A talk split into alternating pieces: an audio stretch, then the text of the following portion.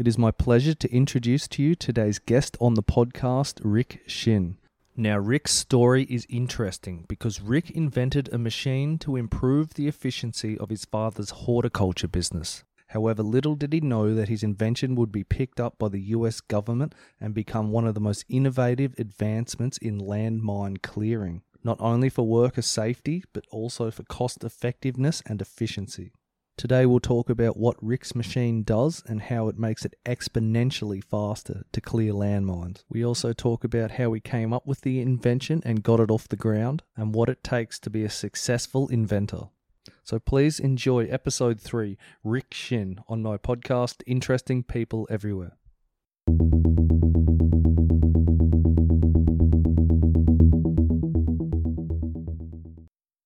So, so do I use your last name in this, or you yeah, want to stay yeah, that's anonymous? that's fine. Thanks for the beer. No, no Um, problem. So you're Rick. Uh, what's your last name? My name's Rick Shinn. Rick Shinn. Yep. Okay. And you invented the uh, what's it called? The Shinn. The Shinn cutter. It's a it's a land cleared uh, device. Yeah.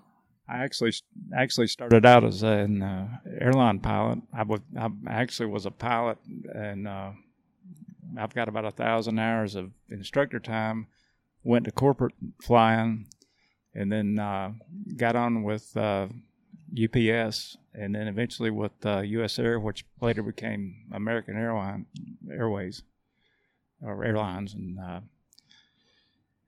from there I've, I've stayed with them for 10 years and then I quit in 1998 and started developing this machine and uh, so the U.S. Army got involved after I developed a machine and they they uh, they liked the concept and so I basically went from avoiding trees to taking trees down. Okay. So you invented the Shinn cutter, named Yeah. after yourself.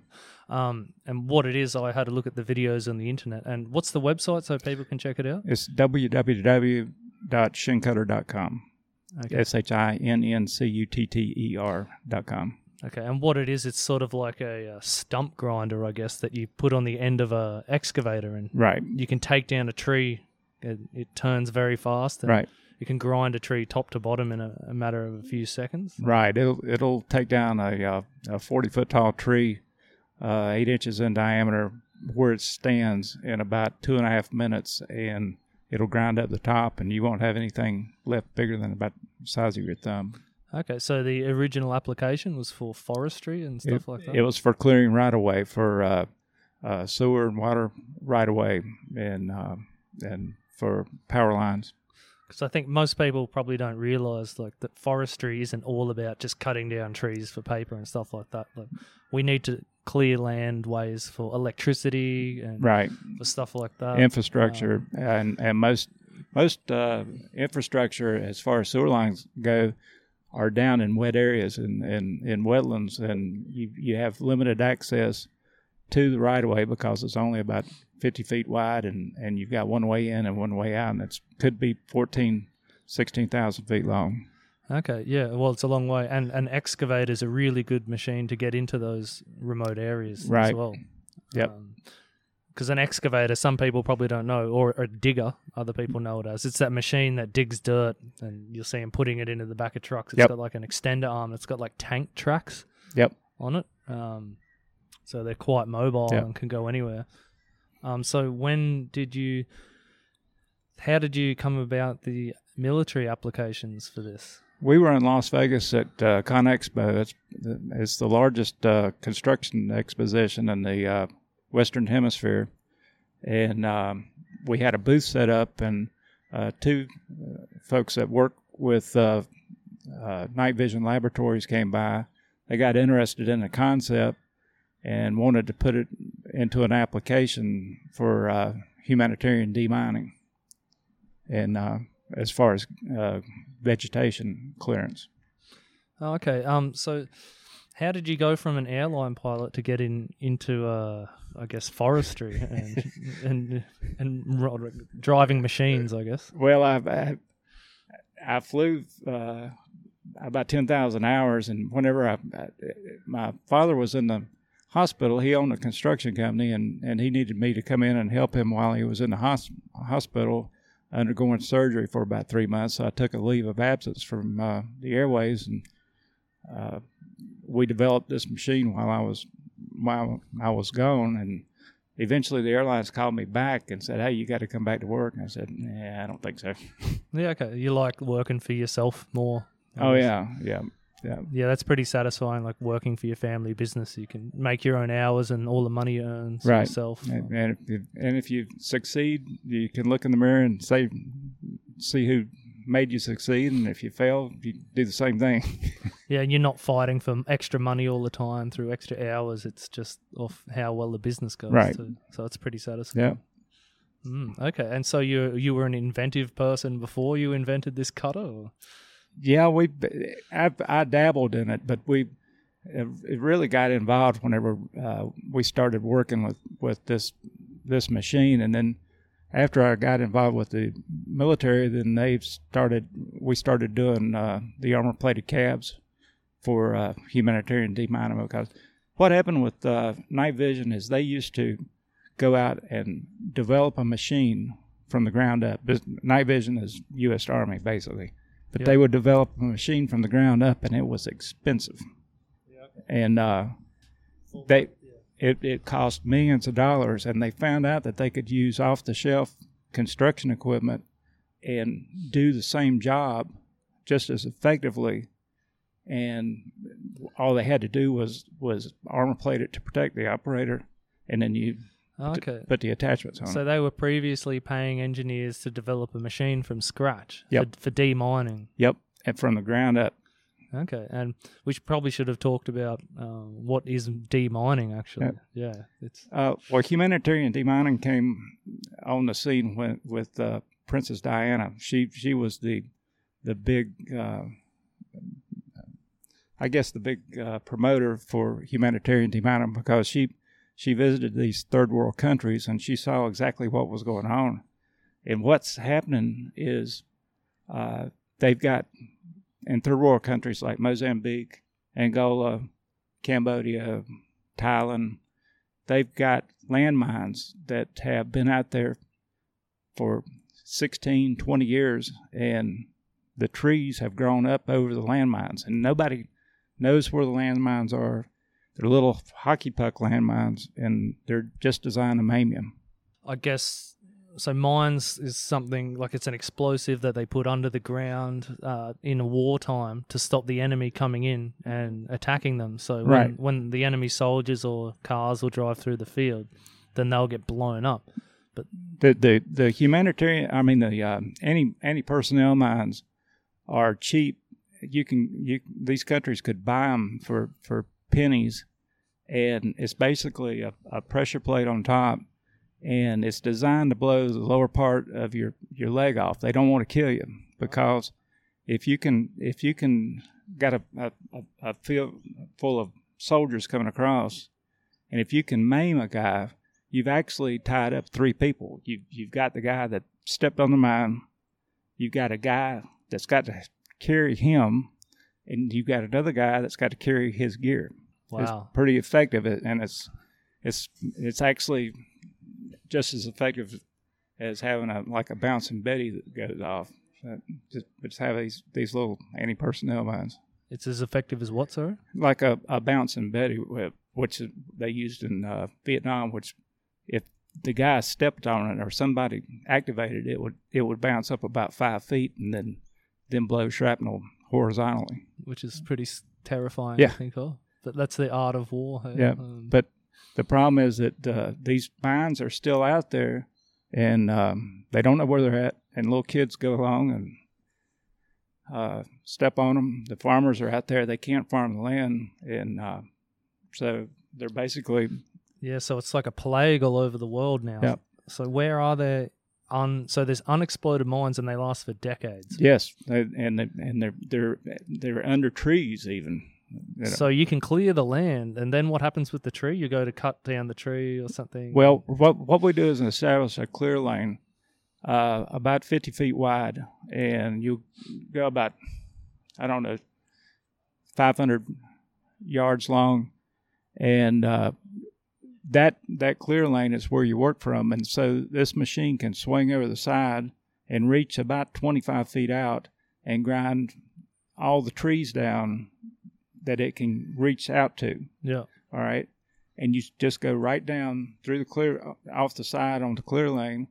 And once you get it cleared, uh, you send in bomb bomb sniffing dogs. They're, they're called long leash teams, and that's there's a good reason for that because they got long leash. And they go, you'll get them, boy.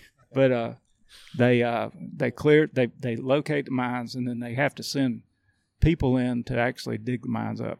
And that's a pretty scary job. Oh yeah, and they they've got strict regulations on uh, how how how long they can work the day, and that might, and like only four hours on, and then they get two hours off. So it's real stressful. Okay, so not only did you invent the shinn cutter, the thing that grinds down the trees, um, you also invented or you designed some of these armored platings that protect the driver as well. Right.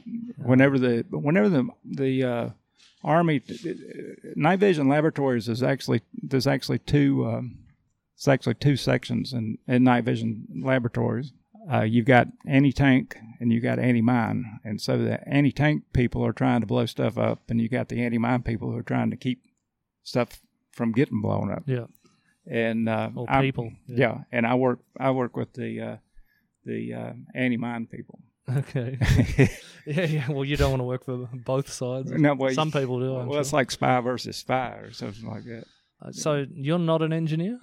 I'm I'm not an engineer. Uh, No, You, you well, you didn't study to do. no, I didn't study to do it. But You, uh, you're kind of doing what every engineer would dream of doing, though. Really, right, applying design and and you're also helping people at the same time. yeah, and we've we've uh, we've cleared three hundred sixty thousand, over three hundred sixty thousand hectares of uh, of land, and every hectare of land that we clear, they can go back and farm. And, and, and what you're actually doing is not only clearing the land, but you're actually producing farmland that people can, can go back and, and grow crops on. And with the the landmines, so I guess like in Vietnam, it's really thick jungle. It's really tropical. So the landmines that were laid there would be all under scrub now and bush and Right, right, and and That's the purpose of- and, and small trees, actually some some pretty big trees. You know, sixteen year old tree. so when you say it's under the tree, Yeah. it's like literally the tree's grown on top of the mine. It's it's amazing. The tree can actually grow around the mine, and it won't set it off. It just the roots go down and around the the mine. The mine's still there, but it it won't set it off. Wow. And then some poor there's cases of people setting it off There's, somehow. well, there's there's a case of people that, that that it doesn't have a tree sitting directly on top of it, and you've you've got a, a little little child out there, and they step on it, and and then it usually blows both of, both of the legs off. So they, yeah, Yeah, that's a bit sad. Um, yeah, it's, unfortunate. it's unfortunate, but it's true.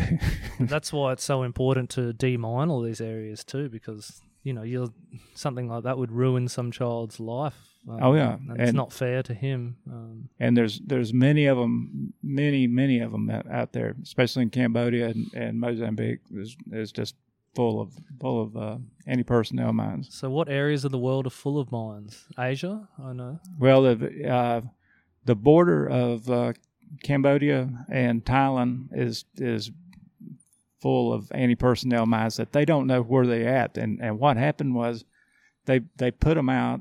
They didn't ma- they didn't map them. The people who put them out forgot where they put them, or they they they've either passed away. So nobody knows where they're at. And and so the U.S. government, in their infinite wisdom, gave them a bulldozer and uh, with an armor plated cab on it, and told them, "Well, just go out there and plow the plow the uh, rice paddy up, and just make put push them up in a pile over there, and you'll have all your mines." Yeah, And so now they've got berms of mines, anti personnel mines, and they don't know if they're upside down, right side up. What- And how do you deal with that?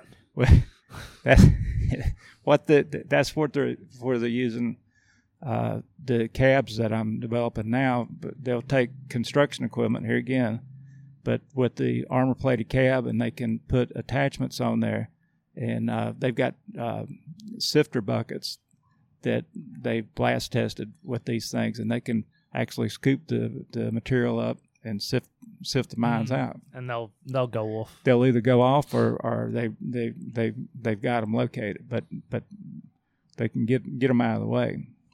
I just had an idea for you. You should uh, approach the German army maybe with this because when I was I was living in Germany for two years, and while I was there, um, because obviously there's a lot of bombs left over from the war just in the ground. Yep. Like when in the middle of Cologne in the soccer field, like literally where they kick off in the center, Yep. one of these huge bombs just suddenly came up out of the ground, Mm. and like they had to evacuate like a few different Yep. city blocks.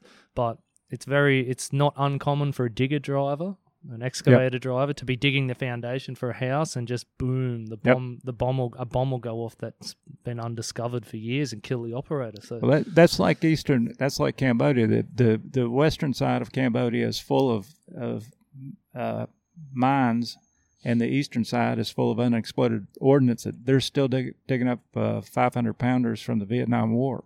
But could this protect the operator from a bomb or just landmines? Landmines well, are smaller. we've been we've we've blast tested it with uh, M15 anti tank mines uh, in the states, and the Chilean army blast tested it with uh, Hungarian anti tank mines in uh, in Chile, and actually two of them stacked on top of each other.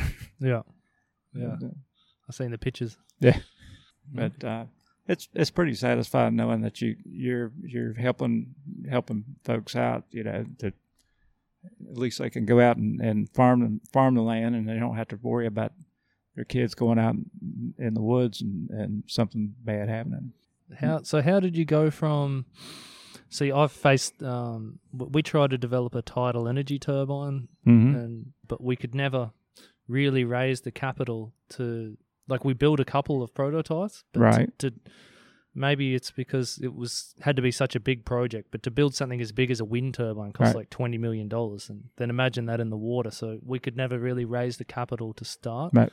I mean, did you face any challenges like that? Yeah, the way we started, uh, my father's construction company was in was water and sewer, and they had to get the first thing you got to do is get rid of the trees. If you if you're going to lay a, a sewer line, you've got to get rid of the vegetation, and that was the biggest headache was clearing the right of way to be able to go in and, and lay the sewer line, and uh, we developed the machine, and we found that we could do 600 feet of uh, of right of way a day, 50 feet wide, and with a whole crew of people with chainsaws and everything else, we could only do 400. So we we had one man and one machine out there doing the production of a whole crew, Okay. and uh, we started we started really beating up the competition. Uh, the, we were we were getting we were getting uh, jobs that they couldn't compete on because we were so low on on clearing.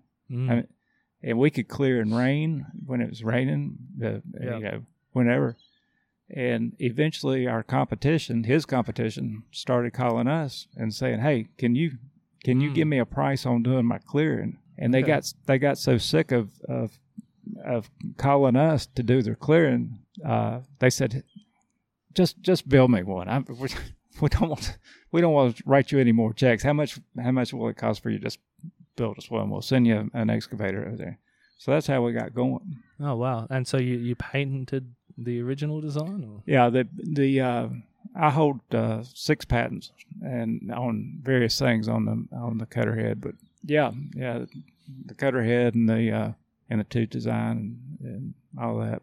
okay? So you, I guess so. Originally, you must have forked the cost out of your own company to build the first few prototypes, Right. I The- guess. right. The the the uh, the first first one took us oh it took us th- three four months to get it going, and once we got it going, we realized how all the mistakes that we made in the design while we were building it. So it took another month month and a half to get that worked out. But once once we got it going, uh, it was on. It we were rolling.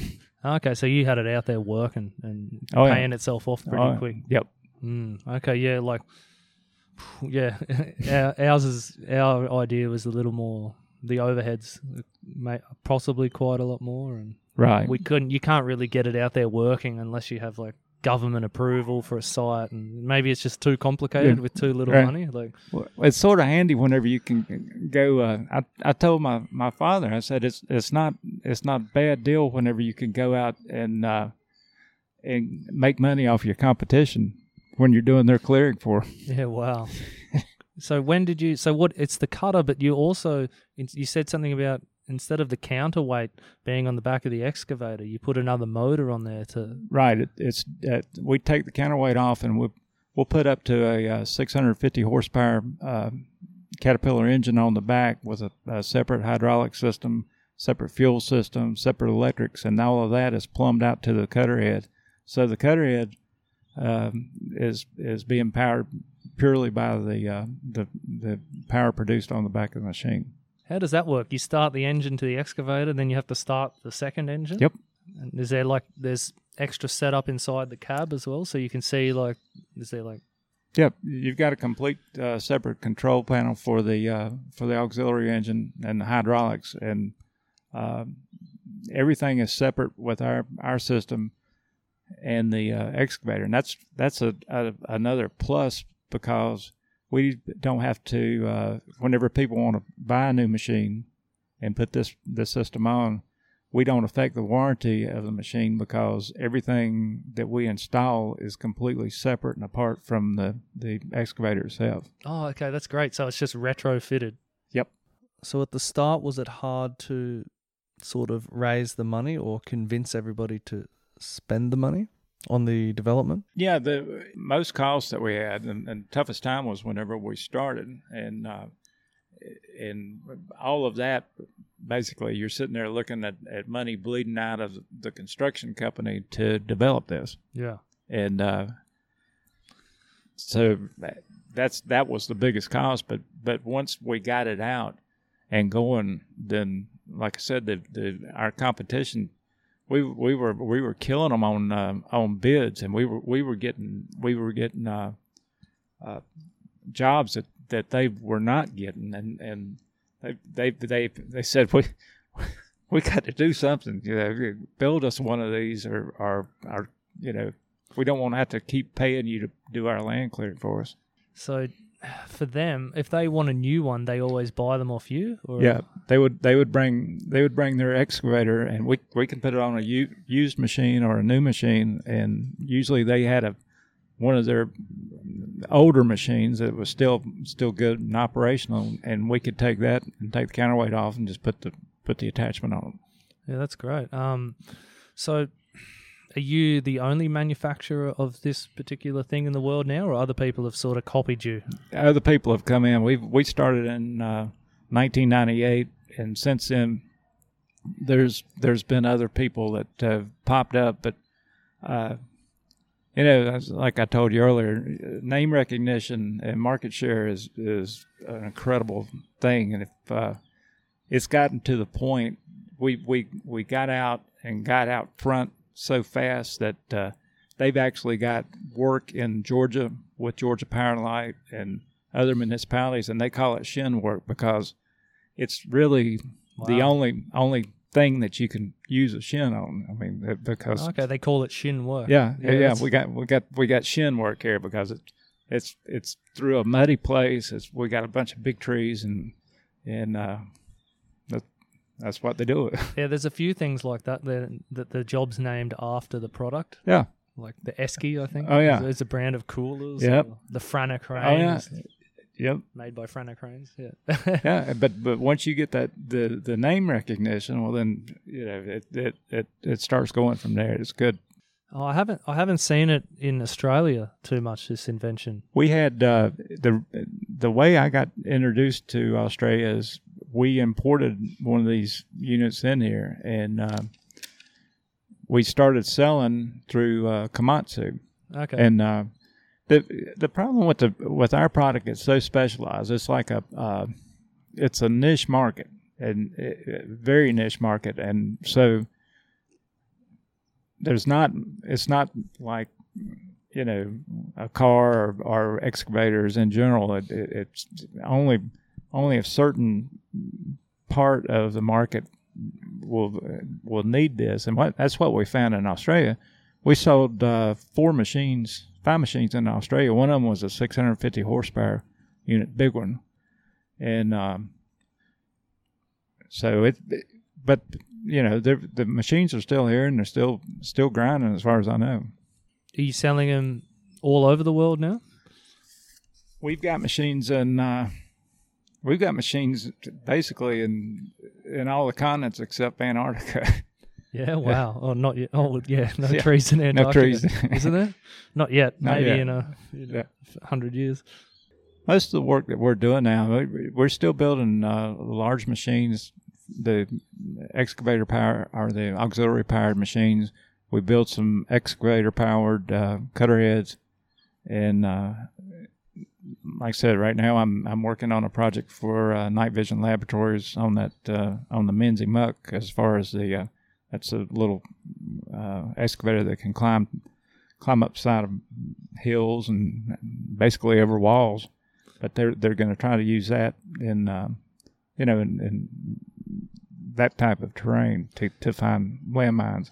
I've seen that machine. It's got like these little. It's an excavator with all these little like legs. Yep. And it climbs down like the steepest terrain. Yep. And and that that's good for for uh, uneven terrain and and um, you know mountainous regions where where they may have some some uh, landmine threats. But but basically what what I do is is the the government or the the military night vision laboratories comes up and they go, you know, we were thinking about trying this on a on a skid steer, or we were trying thinking about trying this on a rubber tired uh, loader. We got some stuff we're going to do that. They said, can you design us an armor plated cab for like a, a John Deere 950? I go, yep. So I've actually done uh, farm tractors. They- oh, really? they Okay. They did. They did a uh, a John Deere tractor, and uh, we we designed a uh, an armor plated cab for it. Okay. So it's so after the shinn, then you started getting into the armor plated adaptions. Yep. Um, so does the G force? Is there still a G force shock on the driver? Like, I guess you have people that measure that sort of thing. most of the most of the force goes through goes to the window and then the the shock wave moves past the the, the operator and that's where we got to equalize the, the pressure on the inside of the cab and the outside or the windows will actually blow out and whenever we did the the Hungarian anti-tank mine test in Chile uh, we had every door on the Caterpillar 320 we had every door locked. The hood was locked. The side doors were locked. Uh, everything was locked. And they set off two of those. And we went down to look at the machine, and every door was open. Uh, The battery door, the side doors, the hood, everything was open. So it blew it open. It the, the pressure inside blew the blew the doors open, Okay. trying Wow. to equalize. So now you design them so there's sort of an air gap or something like that. So it, it so you don't seal the driver off. You sort of keep it. No, no, no. We we uh you we put a flap on top of the machine for two reasons: uh, for emergency egress for the operator in case he needs to get out, and also to equalize the pressure in the cab with the outside because to keep the the windows from from blowing out of the out of the machine. Is there any chance that the explosion could somehow, I guess, rupture the fuel tank or something, start a fire?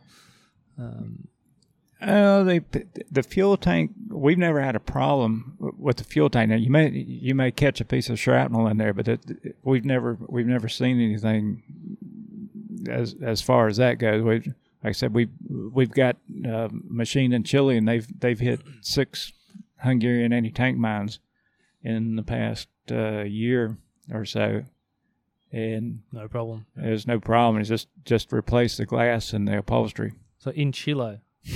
so what happened in Chile? The war there? Chile, Chile's a, a, a an interesting uh, deal. The, the the Chileans and the Peruvians hate each other. They hate each other's guts, and so the, there's a there's a, a swag in the earth between Chile and Peru, and it's called the Arecibo Ditch. And the Chileans thought it would be a great idea to go out and put Hungarian anti-tank mines in the ditch, right Yeah. right across the border from Peru. Well, the Peruvians are sitting there looking down there. You know what? They're they're mining the ditch, and and I think that made them made them mad. So there's a river that flows just on the other side of the border in in Peru, and the ditch extends up into Peru. And what the Peruvians did was divert the river into the ditch, and so it washed all the landmines down the ditch. And so the the Chileans don't they don't know where the where the landmines are. They don't know if they're upside down, sideways. Have no idea. So now they've got to go clean up their own mines. Oh man, that's that sucks. That's like ultimate karma. huh? yeah. Well, you asked what happened. Unfortunately, that's bad decisions by the government and not oh yeah. not the people. we we had to do a uh, a test in the uh, in the desert near Arica, uh, Chile, and it was with the Peruvian uh, army, and it was also with some technicians from uh, Santiago, and they came up and they wanted to verify that the the uh, the cab would be sustainable against a Hungarian anti tank mine threat, and that's that's why we were there. Okay.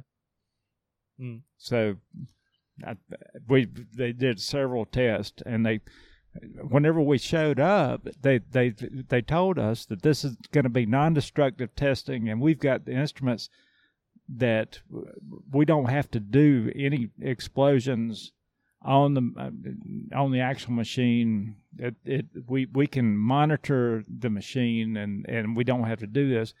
And then we we show up, and the Peruvian army comes out with a pickup load, a ute, if you will, load of Hungarian anti tank mines, and I go, whoa, whoa, whoa, whoa, whoa, whoa!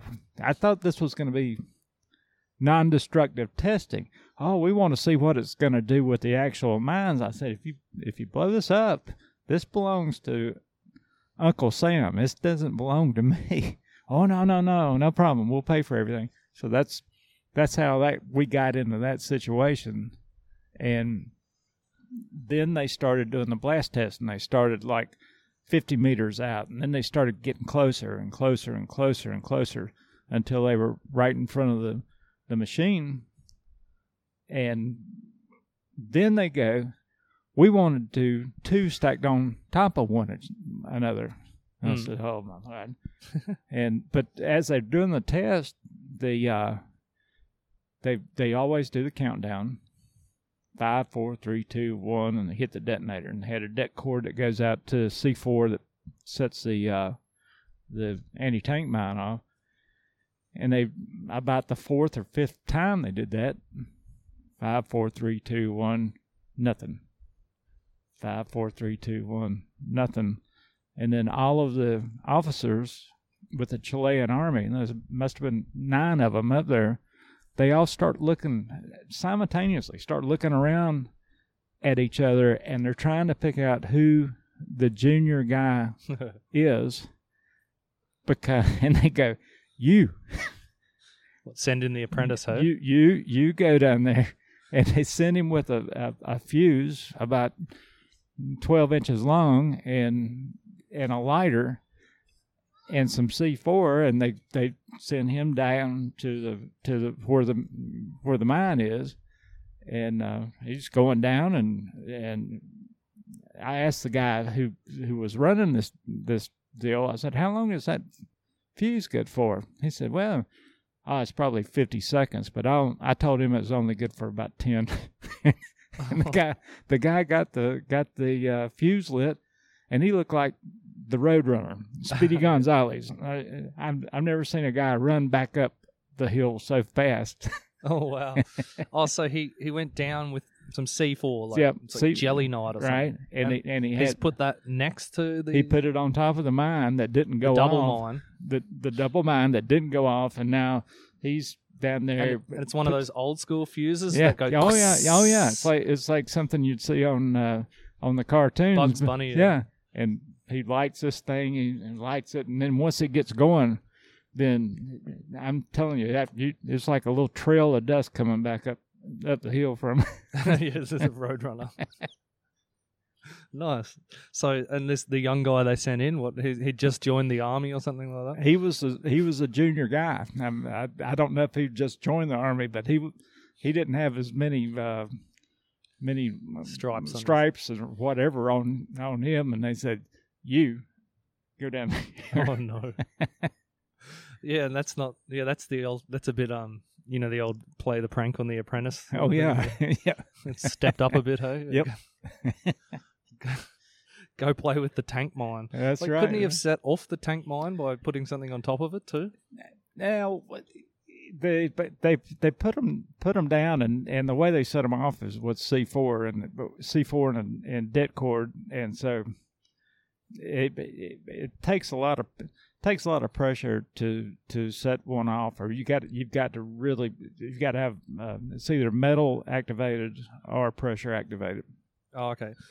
Uh, So oh, so it's like a magnetic mine. So Yeah. it'll only go off from a tank. Or, Right, and and and you got to think about the way tank mines work. Is you've got to actually drive over it, and they want it to wait.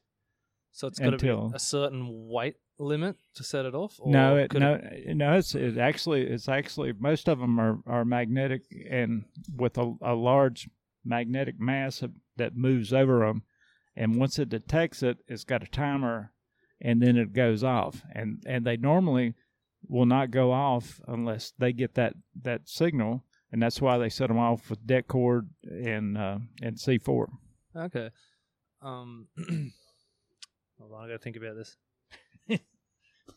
How how were you supp- and that's how you were setting it off in the first place? Like, how did that test fail? the the test was Initially. a was a uh, uh, they had a a uh, a detonator and and a det cord, which is actually a, basically an electronic cord that goes down. And a detonator detonator's a little explosive device. it's a blasting cap on on the Blasting on- cap. blasting cap on the mine And that would set off in- dynamite or something. in in in C four, which would set off enough explosion to make the to to make the mine go off. okay. That, that's how they they set off most of these anti tank mines whenever we do tests. Okay. Yeah. So I guess you could use those same blast caps to set off TNT in the mines Oh or yeah, something. yeah. That's exactly what they do. That's uh, um, in in mining and and uh, in construction. That's what they use is uh, is blasting caps. So why why Australia? Are you staying here? Uh, we we've been visiting Australia for 16 years, and uh, we came down and fell in love with the place, and uh, we bought a place, but we we could only get back, you know, about twice a year. And my wife retired after 46 years at the bank, and I said, "Where do you want to move? And uh, where do you want to retire to?" And she said, "I want to go, want to go to Australia." And okay, I guess we're gonna go to Australia. Yeah. It's a little more relaxed than the US. Oh yeah, It's- I think it's a great place to be considering what's going on in the U.S. now. Oh, the riots everywhere. Oh yeah. Hmm. Well, I guess they'll work that out slowly. They'll run out of steam. Um, so, was there ever a stage that, you know, in your initial development of the shinn, that what you call it? Yeah, shinn cutter. Or, Your shinn cutter, yeah. Was Yeah. there ever like a, a moment in time when you came up with the idea and you were talking about developing it where you doubted it, where you thought, no, this is too hard, I'm not going to do it?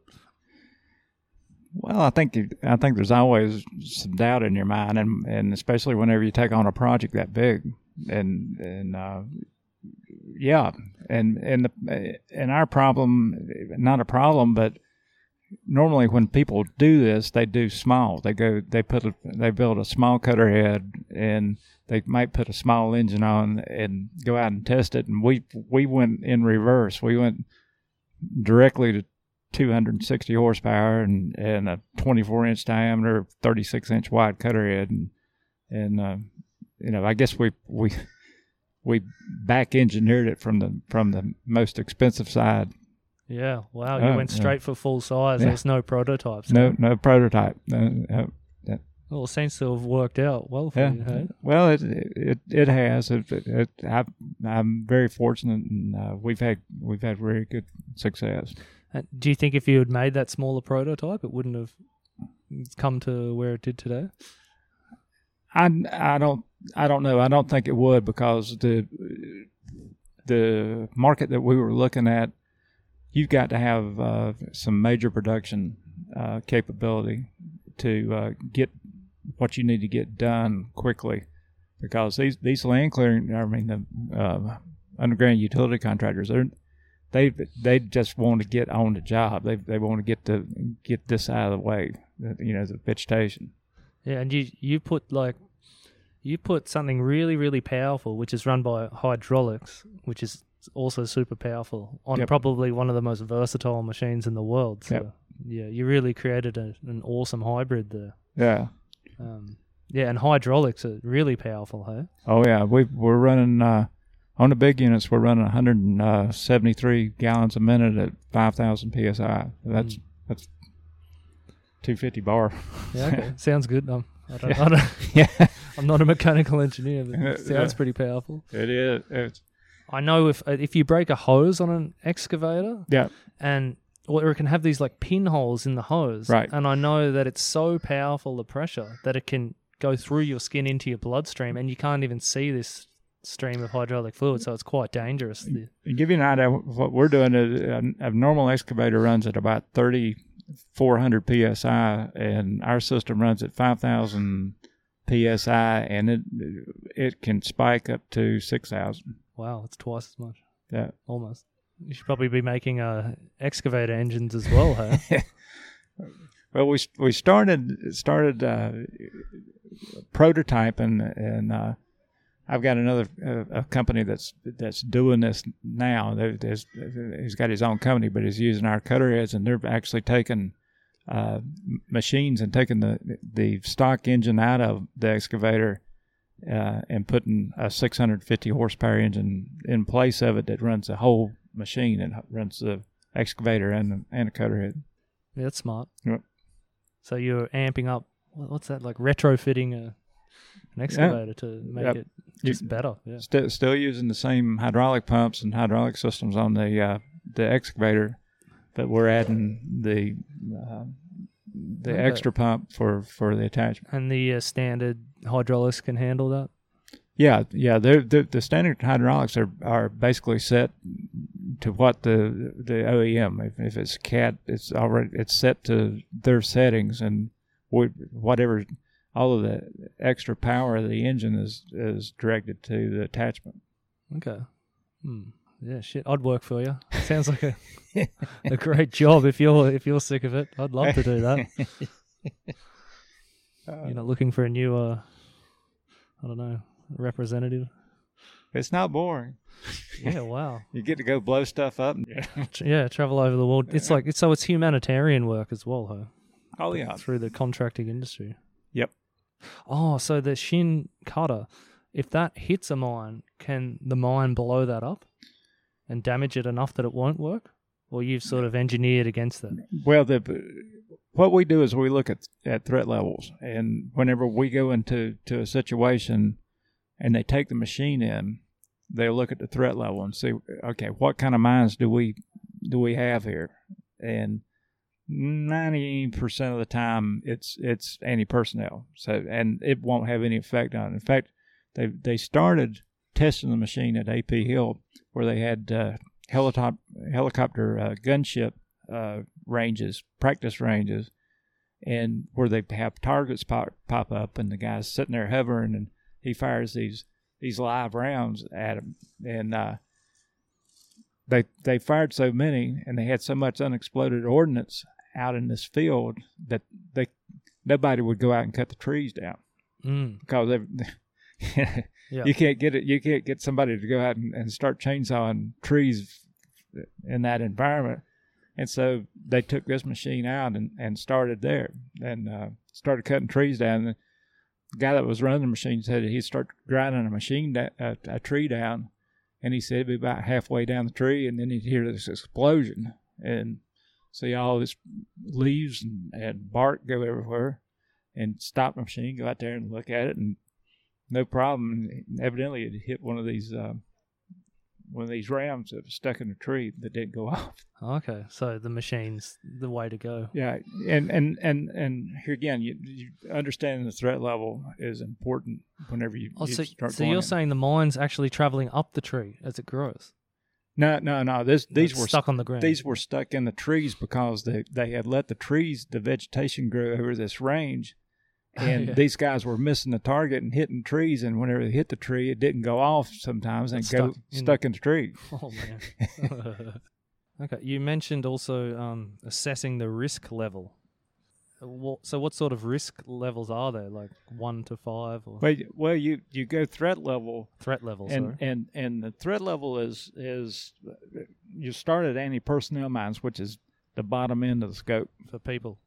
That's and that's that's that's the the guy that just blows the bottom of your foot off and maims you, and then you go from there all the way up to anti tank mine, which is the top of the scale, which is meant to be powerful enough to disable a tank.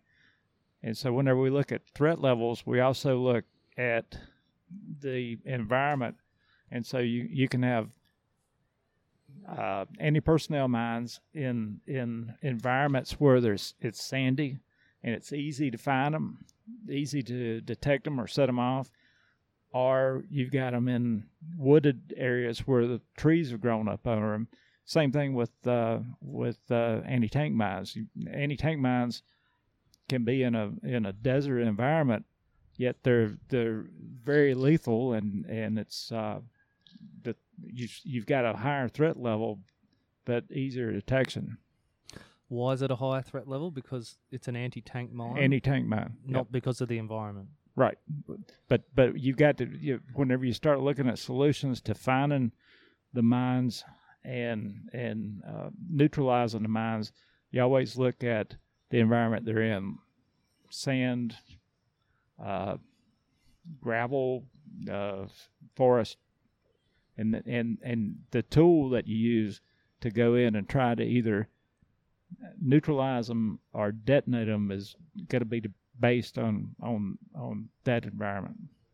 Yeah, fair enough. Yeah, so it's very the technique to dig them up is very specific to that environment. Yep. Whether it's forest or jungle or desert, Sand, and that's uh, that's why you said AP Hill in America has uh, simulations of all those different facilities. they've got basically five lanes, and it goes from uh, bitumen to concrete to gravel, dirt, uh, and basically uh, Mm, so if-. If anyone thinks they know how to do it, they can go there and Yeah. pro- prove it to the U.S. Army. and they and they know exactly where the mines are, and they've got them GPS located. And if you if you've got a great idea, and you you think that you can tell exactly where the mines are, they're all inert. They're they're, they're but they're still the same thing. That they're they're all they have no detonators on them, but they've got the same mass and and uh, weight of what you would encounter in the field, and they go go for it. Tell us where they're at. Oh yeah, sign sign a, a disclaimer. Yeah, well, well, it's it's it's all inert, so they they've the, the, none of them will go off, but they. Uh, Oh, okay. it- it's Okay. a it's a still still the still the real deal. I was Uh, gonna I was gonna say it'd be hard to get insurance for that. Oh, yeah. Yeah. Where's the safety meeting before that one? We've they've had uh, universities come up with. I mean, you get everything in the world. Guys come up with umbrellas that uh, are supposedly being able to detect the mines, and you know, of course, maybe it, it doesn't work. And What, what do you Uh, mean they bring an umbrella? they bring an umbrella that's wired up to uh, a, Oh a piece of equipment. You know, you get Yeah, anything like an in- antenna. Or Yeah, you'll get anything and everything. The the university came up and they put loudspeakers with Mm. with subwoofers, yeah, that makes sense actually. and they and they they were trying to detect them sonically. what about is it, do you get psychics turning up saying I can I can feel where they are? Yeah, well, yeah, and and probably get a guy with the divining rod that used to to go out and look for water, you know, and say, "Oh, it's right here. Oh, it's right here." I I don't I don't know that I'd be following follow them very closely whenever they're trying to go out and detect these in real life. So the, the shinn cutter itself doesn't detonate the mine. It's just there to devegetate. We that's why we we whenever we put the uh, the armor plated cab on it, sometimes they'll they will detonate a mine, and and it, it doesn't have it, it the the drum is uh, about one inch thick, and so and it's made out of uh, A four one uh, seamless pressure pipe, so it, it it it won't it won't damage the drum. Okay. So uh, it it it's a non-event for the for the operator most of the time. Okay. Yeah. So after you say okay, you clear the vegetation, then and if you no mines went off, then you'll run a bulldozer through that to pick up any mines because they can be like half a meter or a meter deep. Yeah. Well, the, most of them are about six um, six inches or less, and uh, that's where you, you send the bomb bomb sniffing dogs in, and the, the dogs will go out and locate the mines, and then you send people out to get the mines. To detonate them. Well, to, to dig them up. These guys are good. Uh, they- They've got more courage than I do, but they they go out and, and actually start digging, and they know how to dig the, the mine up without without hitting the pressure plate. So someone will go out there and get on their hands and knees and start digging. Yep, these are ninety percent of the time. These are local local people that are specifically trained to to do this. They know they've got an idea within probably a, uh half a meter square of where where the mine is, and they slowly work their way in to that that position and and try to get up under the mine and find it. And uh, they've they've got very specific work r- rules. They can't can't walk work more than uh, four hours at a time. They take an hour off and then they go again four hours. So it's it's you can imagine it's very stressful. Uh, yeah. I, so what sort of person does it take to do that job? Some, I said, it's somebody Someone- that that's better than me. I, I really I can't imagine doing that, but they they've got people and and they're and they're dedicated. And if you think about it, you got locals who are willing to get training, like Cambodians or or Mozambicans or or Angolans or whoever whoever it is. They they're willing to put put their lives on the line and get training and do this type of work in order to reclaim the land so they can start farming again start start making good use of it so this would be more local people than a career path of choice. Well it it's it's it's local definitely local people that uh but they they willingly step up because it uh, they're it's it's their community Is there such thing as a professional landmine digger who gets on his hand, or they don't exist for long? Is that Well, how that works? No, Or- no, no, no. They, but uh, the what the uh, army and uh, and night vision laboratories has done is is realize that the most the most valuable asset that you've got on the ground in finding these landmines are the people who live there because they're the people that are most dedicated and most affected by what what's happening and and and they're they're they're ready to go in.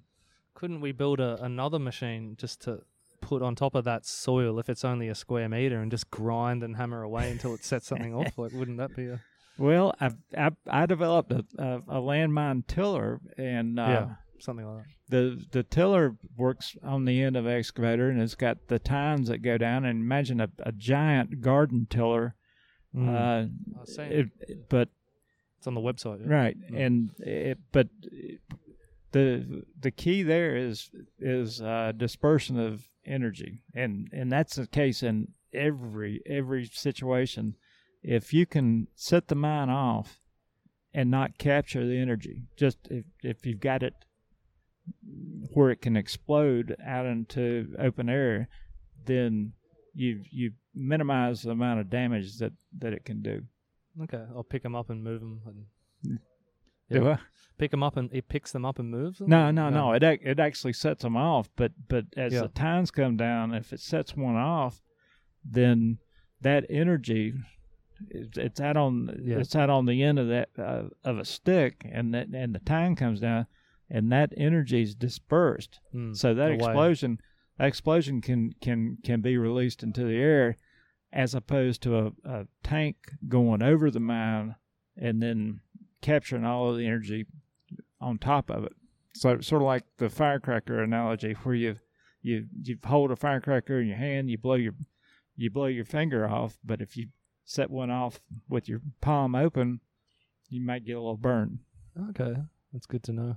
I didn't know. We don't play with firecrackers Well- here. They made them illegal. Well, well So these guys, once they, well, so they always go in and dig them up, or just sometimes now, depending on what sort of mines they think they are. they always have they always go in and and do and dig and dig them up because you you've got to make sure that you've got everything as much as you can gone from from that area before you you you turn people loose and let them go back in and start firing. Yep. Last Okay. thing you want to do is say, "All right, well, all right, this this is all clear," and and then you get the local people go in there and you have a big accident. Mm, yeah, that'd be. Then they might blame you for saying it's safe. Yeah. Um. So these local guys get paid. Yes. They do. Yep. Uh, decent wages or local wages. they get paid paid by the the uh, government, whatever that that government. Oh, they get they get yeah. paid by their local government. Right. We the, the United States government doesn't do any uh, clearance of the mines. We don't operate the the equipment. We just supply the equipment to get the vegetation out of the way, and in some cases, we supply the equipment to to get the mines out of out of the ground. Okay, so you yourself haven't had to get down on your hands and knees and dig one up. No, or- no, no, no, no. Yeah, you don't want to. No, I was I was in Mozambique and they had a whole a hole full of, of inert mines that they they'd found anti personnel mines, and I'm talking about uh, probably a foot deep and, and four four feet wide, and it's full of mines and and it's got the detonators. They they take the detonators out of them so they won't go off. Okay. This guy's coming. say, Let me show you what we found. Come over here. Come over here. And he picks up a, one of these mines. He says, "Yes, see, this is an anti-personnel mine," and he starts pushing on the top on the on the top of the uh, the the plate, and I'm sitting there going, "Don't move. I can't get far away." No, Here. no. But but it was it was inert. But he he had a whole a whole cache of uh, of mines that they had found. That's a little too confident for me. Um, yeah, I'm sitting there going, "No, no, no, no." So these guys will dig them up and then they'll defuse them. Right. They take the, there's a there's a little screw on the side of them. You take it out, and that's the that's the detonator. They're never booby trapped for this. No, no. But That's too they're, they're- cruel. well, they're well, they're, they're cheap. They, these things are these things are so cheap, and they it's sort of like they they mass produce them, and Oh, these really? guys these guys buy them. So for, who's making them? well? uh, That's a, are I'm- you allowed to answer this? I'm gonna not going to get you in trouble. I'm just gonna say this. Some of them may come from various sources, North Korea, and some of North Korea's buddies are Hmm, yeah. yeah, I, yeah, Friends I- of friends yeah, of friends North of Korea. friends, yeah, Some dictatorships that yeah, yeah. yeah. possible trade partners. You yeah. can you can probably list, Hmm. Use imagine- your imagination. hey? yeah. But they they uh, but they've they've had a vested interest in in controlling the governments, then uh, or controlling which Oh, way Well, that's the true. government goes, then then they'll say, "We've got, we'll give you a deal." Well, yeah, if you're going to try to maintain political power and Yep. these people will do anything, hey? Yep. So actually, I have a personal story. So I was in Germany, I was working on a farm. And I'm digging down, digging down, we're digging fence posts, and I'm like, chink with a shovel. Chink, chink. I'm like, what's that? Anyway, I went, finished the job for the day. I thought it was a rock or something. Went home and the the farmer checked it out. And it was an ant, it was a tank rocket from World War Two Oh wow! and it, so that's a fucking it's going to blow up a tank or a building or whatever. And And there you are beating on it with yeah, a with a shovel, shovel. like an idiot, like some t- some tourist from Australia. Imagine that uh, like an Australian gets blown up from a bomb from World War Two. World War Two. Like, that's that'd be ironic. Yeah.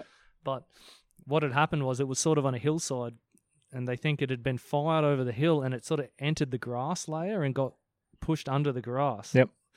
And yeah, and then they ended up. The German army came, and they had like a robot Mm. and the robot went up to it and shot it and then Yep. detonated. They had like the full like, like a drone set up with Yep. the screen and the antennas and everything. Wow. Yeah, so I mean, if people don't think it can affect them, I mean, it, it's not a problem Yeah. here in Australia, but I mean, it almost was a problem for me, Yeah. and that Oh, would have yeah. been pretty bad. Yeah. And I- my job the next day was to fill in the hole that it blew up in this farmer's field because it was Oh. quite a big hole. It was like a meter, a meter Wow. round hole or something and deep. So I didn't dig that. yeah, there's like I'll fill in the hole that almost blew up and killed you. you know? Yeah. But sorry, these those brave people that um dig them up. I was thinking maybe they should get something like free beer for life. they should. I don't know. They're kind of heroes. I, uh, they are, and they, is there a charity for them? I not that I'm aware of, but they they're like I said, it's, it's locals. The the people who are digging up the uh, the mines in Mozambique are Mozambicans. The the people who are doing this in, in Cambodia are, are Cambodian citizens, but they're they're basically local people who are are wanting to get this this plague out of their out of their They backyard. don't, they don't get a medal or, medal or any recognition. No medals. They just survive another day. They they get to go home. Yeah, maybe they should. I dug up ten thousand mines. oh yeah, I think if anyone's out there and they want to start a GoFundMe for him, yeah. Well, it, it's the if you want to if you want to see exactly who they are, you you can go online and they uh, Cambodian uh, humanitarian demining they they they've got a whole whole uh, system set up. That that's the, a whole department in in Cambodia that does this, and then and in Mozambique, same thing. It's Mozambique is the uh, the military generally runs it, and Yeah, but Yeah. you know, I'm not going to give uh, money to an African military. I'm, I'm not Well, sure it'll yeah. end up fairly dispersed. oh well, come on, it'll be like every other charity, like it never trickles down to the actual person Oh, that needs it. Well, you may get one cent out of a dollar. I mean, come on. Well, maybe, yeah. Well, we need someone to like go and hand hand out cash to these guys Mm, on the job. yeah. Mm.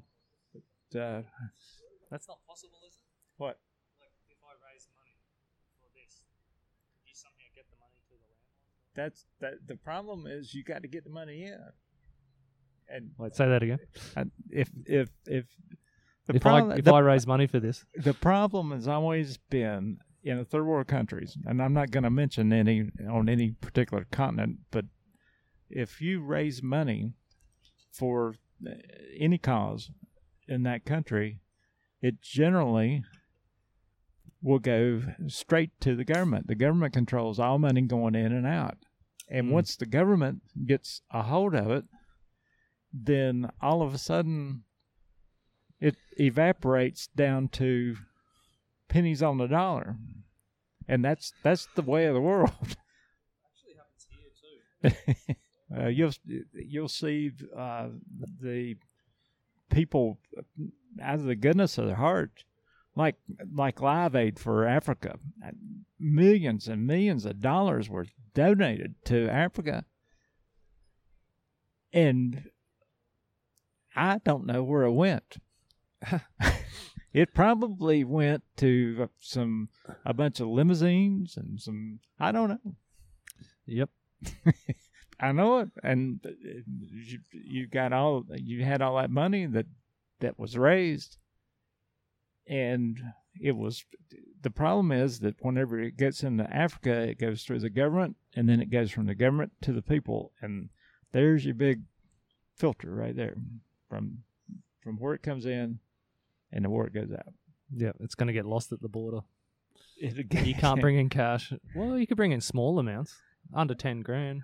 Yeah, and uh, that would be I having It's brought, dangerous. having brought parts into Mozambique for the machine that was demining their country and brought them through customs Oh, they want you to pay tax on your machine. on duty. They wanted Yeah, on they the would- value. They wanted ten thousand dollars on the parts for the machine that's clearing the landmines in the country. That's the problem. Yep. That's a thing too. and and the, and we are we are very lucky in having the ability to continue to supply this demining equipment to these countries because who knows when they're going to go all right you can't if you're going to bring this in it's going to be $30,000 $50,000 $100,000 and it's all humanitarian demining equipment and it's free. It doesn't cost anything. All you got to do is put fuel in it put we'll train the operator and away you go. So the American government's donating this? Yes. Forever, or they get it back. they they put it out on a uh, on a time basis. So you you you get this this equipment for this long. You put the fuel in it we'll train your people to run it you give us reports and and uh, and tell us how much how much land that you cleared how many how many landmines you found Yeah. So about that, um, so there is data on how, I guess, effective it is. But is there data on, like, how much more effective your machines made this? Yes, uh, that's that's one of the one of the um, that's one of the qualifications I've given of, of supplying these units is that we get quantifiable data back on the effectiveness of Yep. of, of how effective it was in this soil type against this threat level and how much did you clear how many landmines did you how many landmines did you find and how many how much acres did you clear Hmm.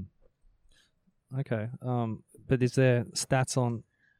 All right So yeah. obvi- obviously, your invention, the Shinn cutter, made it a lot easier to clear these landmines. Um, is there any idea of exactly how much more efficient it is now because of the Shinn cutter it's it's incredibly more efficient and because- safer? and safer because we can we can actually clear trees, get the vegetation out of the way, which is the first step. And once you get the vegetation out of the way, you've cleared the the first hurdle in in demining the land. And before before this, they've they didn't have that. They they had they you wouldn't believe the money they've spent on on developing off the floor prototypes and millions of dollars. Well, it would have been almost impossible before because. So the problem is, these mines were planted 20, 30 years ago, I'm guessing, and then uh, trees have grown on top, or a forest. It used to be a field or whatever. There's a lot more vegetation, so people couldn't have gone in on foot, and Right. so you have to literally clear the land to dig up these mines because trees have grown on top of it, vegetation's grown on top of it, Yep. and it was just impossible before. You've got you've got to get the get the vegetation out of the way, all the way to the ground. Actually, about four four to five inches below the ground. So we're we're not only grind, grinding down to ground level, we're grinding down four four to five inches below uh, the mulch level in the in the uh, forest, and at that point, we're within two inches of the mines. Okay, and you'll and if there is a landmine under a tree, like under the center of it, say there's the trunk and then the roots splay out, it can actually be in under the bottom of the trunk.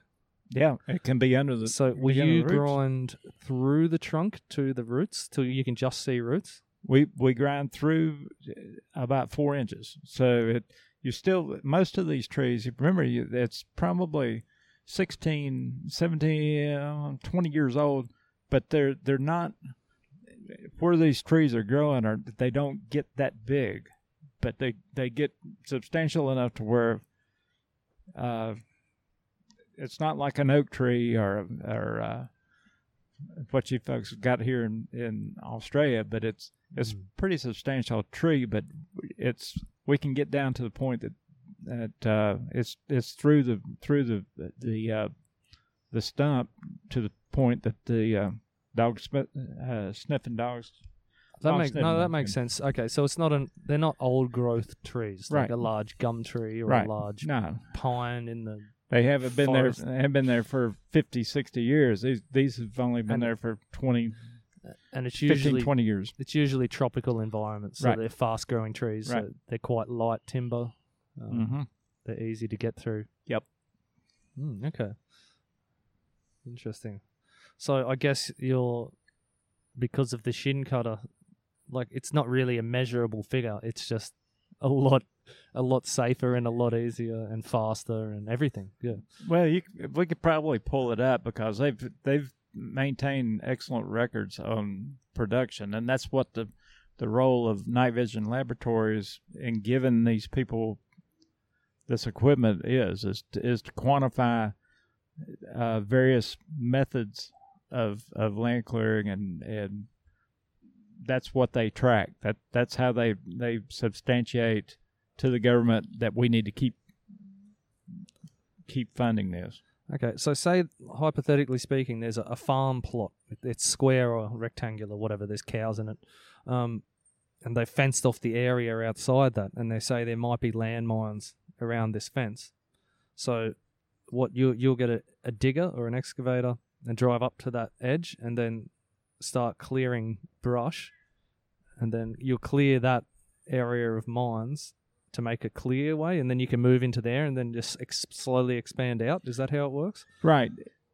But uh now what what So you'll the- slowly move the- out from the- one point. The, the and the thing about having the armor plated cab and the excavator is even if you go into to virgin territory, say say we're gonna we know there's landmines in this area and we're gonna clear from here to the right and we're gonna go four hectares to the right at uh, 500 meters.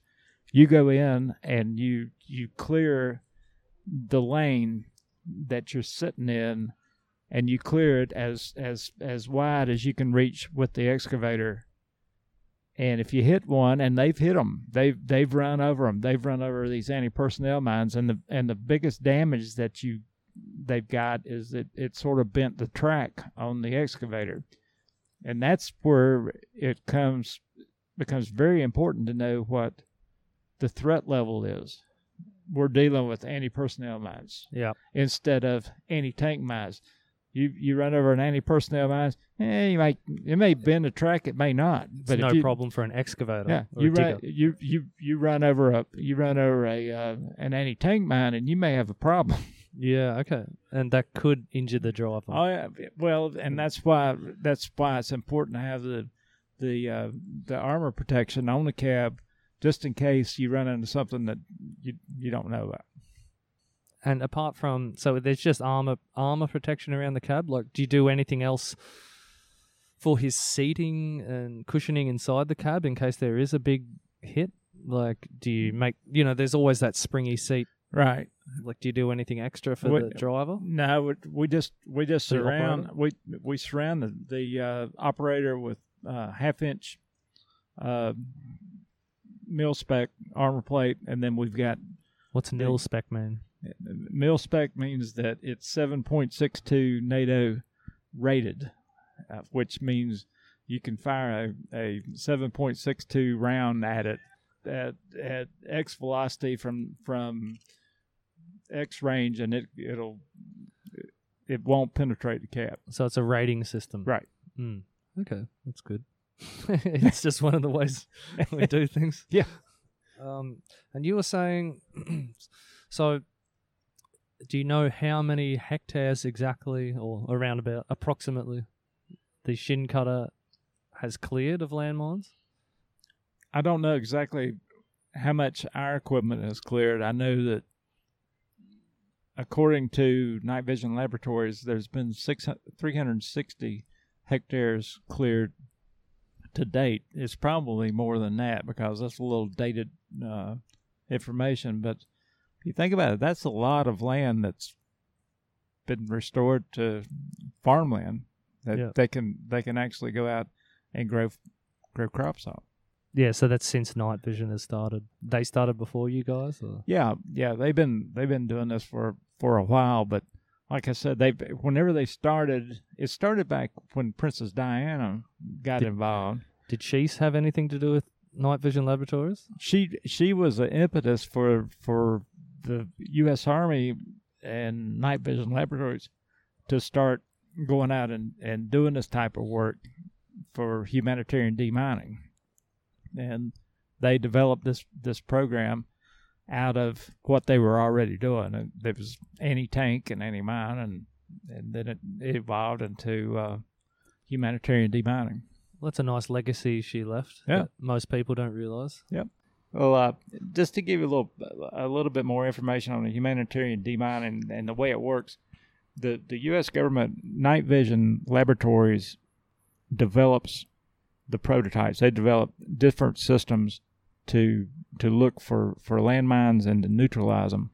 And after they've successfully tested them, or at AP Hill, Fort AP Hill in Virginia, they'll make they've got a catalog and these countries that have these mines uh, cambodia uh, mozambique wherever they can look at this catalog and depending on the soil type and the threat level they can say can we try x y and z in in our environment? And the government will let them they'll send them the equipment. They've got to put fuel in it uh, the government will train their personnel to operate it, how to, how to, how to use it safely and effectively, and all they do is uh, request that the, the the government that they sent the, the machines to give them production figures on how much how much did you clear, how effective was it, uh, yada yada. So, but it's it's really uh, uh, So this is foreign governments requesting yes this uh, company.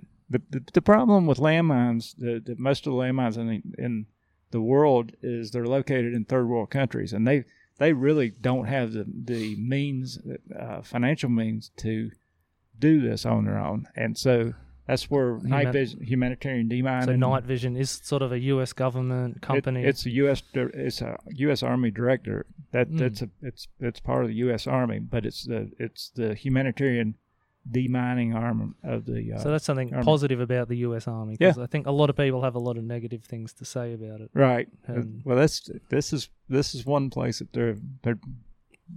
I think they're doing well. Also, something I'd like to point out.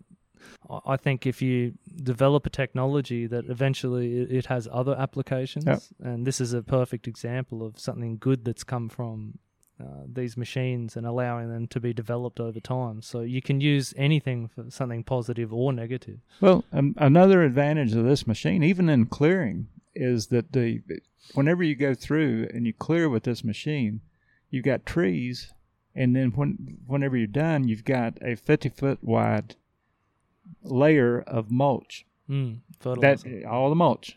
You- You're not taking anything out of the out of the forest.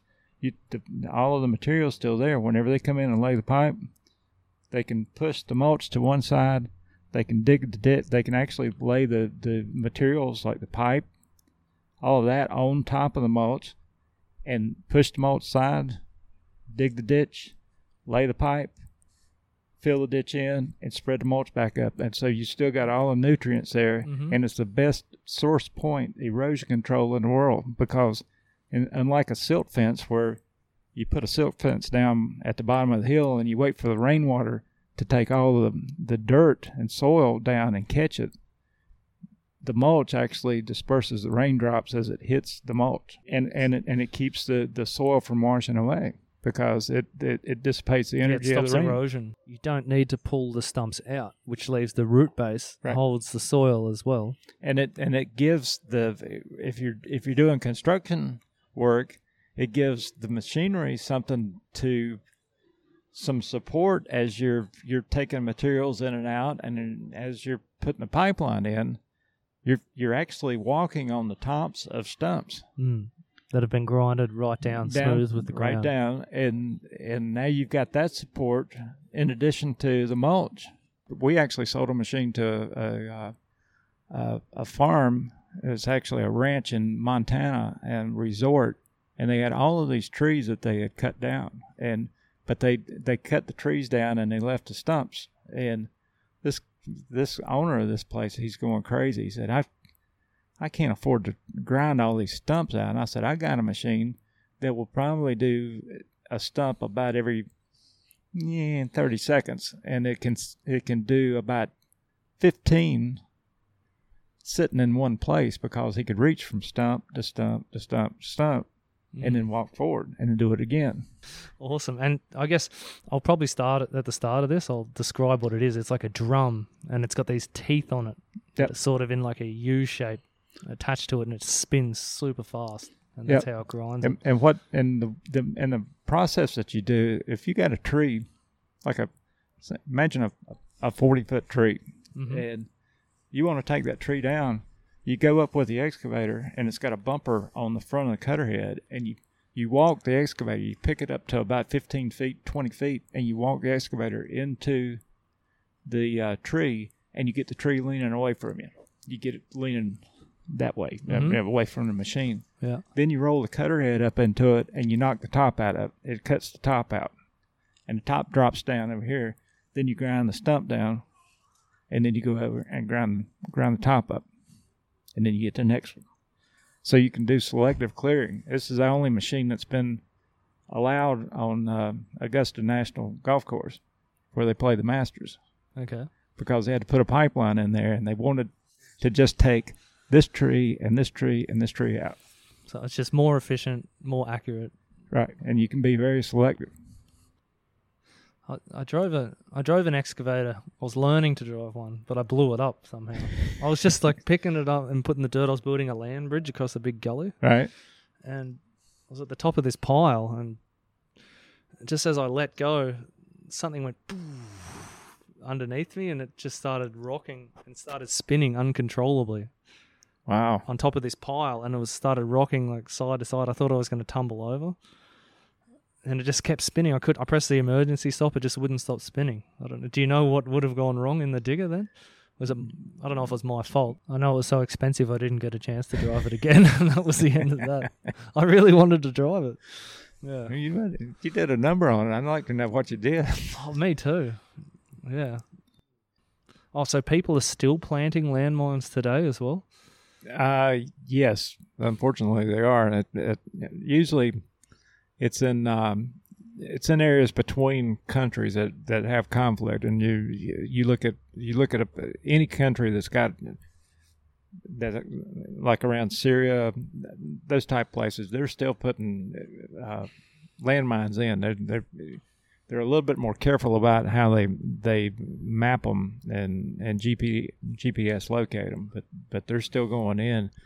Uh, most of the the third world countries aren't. Uh, they've they've learned their lesson, and now they're they're having to deal with the problem that they created. Mm. Oh, so they're trying to like kill morally now in modern times, so that at least they know where the landmines are. right? Yeah, yeah. So that, uh, ideally, if they win the war, they'll go back and dig them up. they can go back and dig them up, and then then return the, the land to the farmers. yeah. Well, I, I saw the US was l- working on these new landmines or something. The, the US still wants to make their own landmines. Oh, there there's But there's in some, a safe way.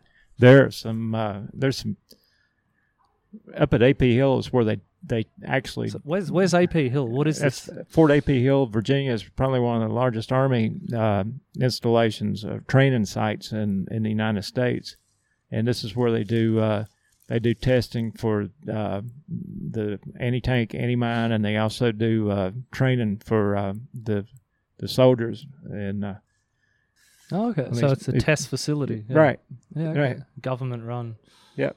But they've got at AP Hill, they have got uh, examples of, of the mines.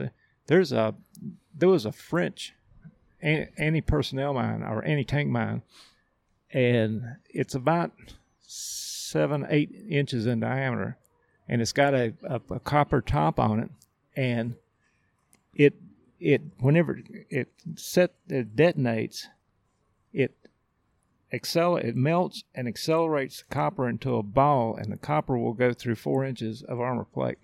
Wow. And once it gets through it, it explodes on the inside. But you can look; they have one up there that they set one off in, and you look around his armored personnel carrier, and you look around, and there's little iridescent dots where the copper came out. So it burns through the tank and burns everyone inside. It it it, it burns straight through the armor. Mm. Now, the, now the U.S. had one that's it's uh it's two stage mine, and it, the first stage is phosphorus, and it blows a hole in the bottom of the tank. yeah. So these are all set to where you, you you activate it, and you got to let the tank get over it. And the most vulnerable part of a tank It's is the bottom. Yeah. So it blows a hole in the bottom of the tank. First step.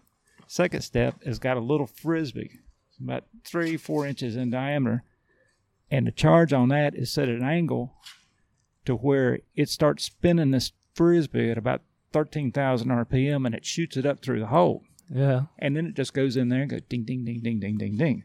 The, Oh, wow. the, the, the idea is you don't have to disable the tank, you disable the crew. If you get if you got the crew, you got the tank. That's that's pretty logical and, and scary, Psych- psychopathically logical, but Well, it, it's it's just this is just uh, copper. It's it's uh, this it's called a I think it's a Julian effect. Whenever you you uh, accelerate and heat copper at a, a, a rate that fast, it actually goes through. It doesn't make any sense, but it will actually go through four inches of uh, armor plate. that's the other thing. If you work in these industries, you get to learn about how stuff really works. Yeah, yeah it's it's always interesting to go to AP Hill. They've they've got everything from wooden mines to uh, Wooden. the- yeah, and and you can't.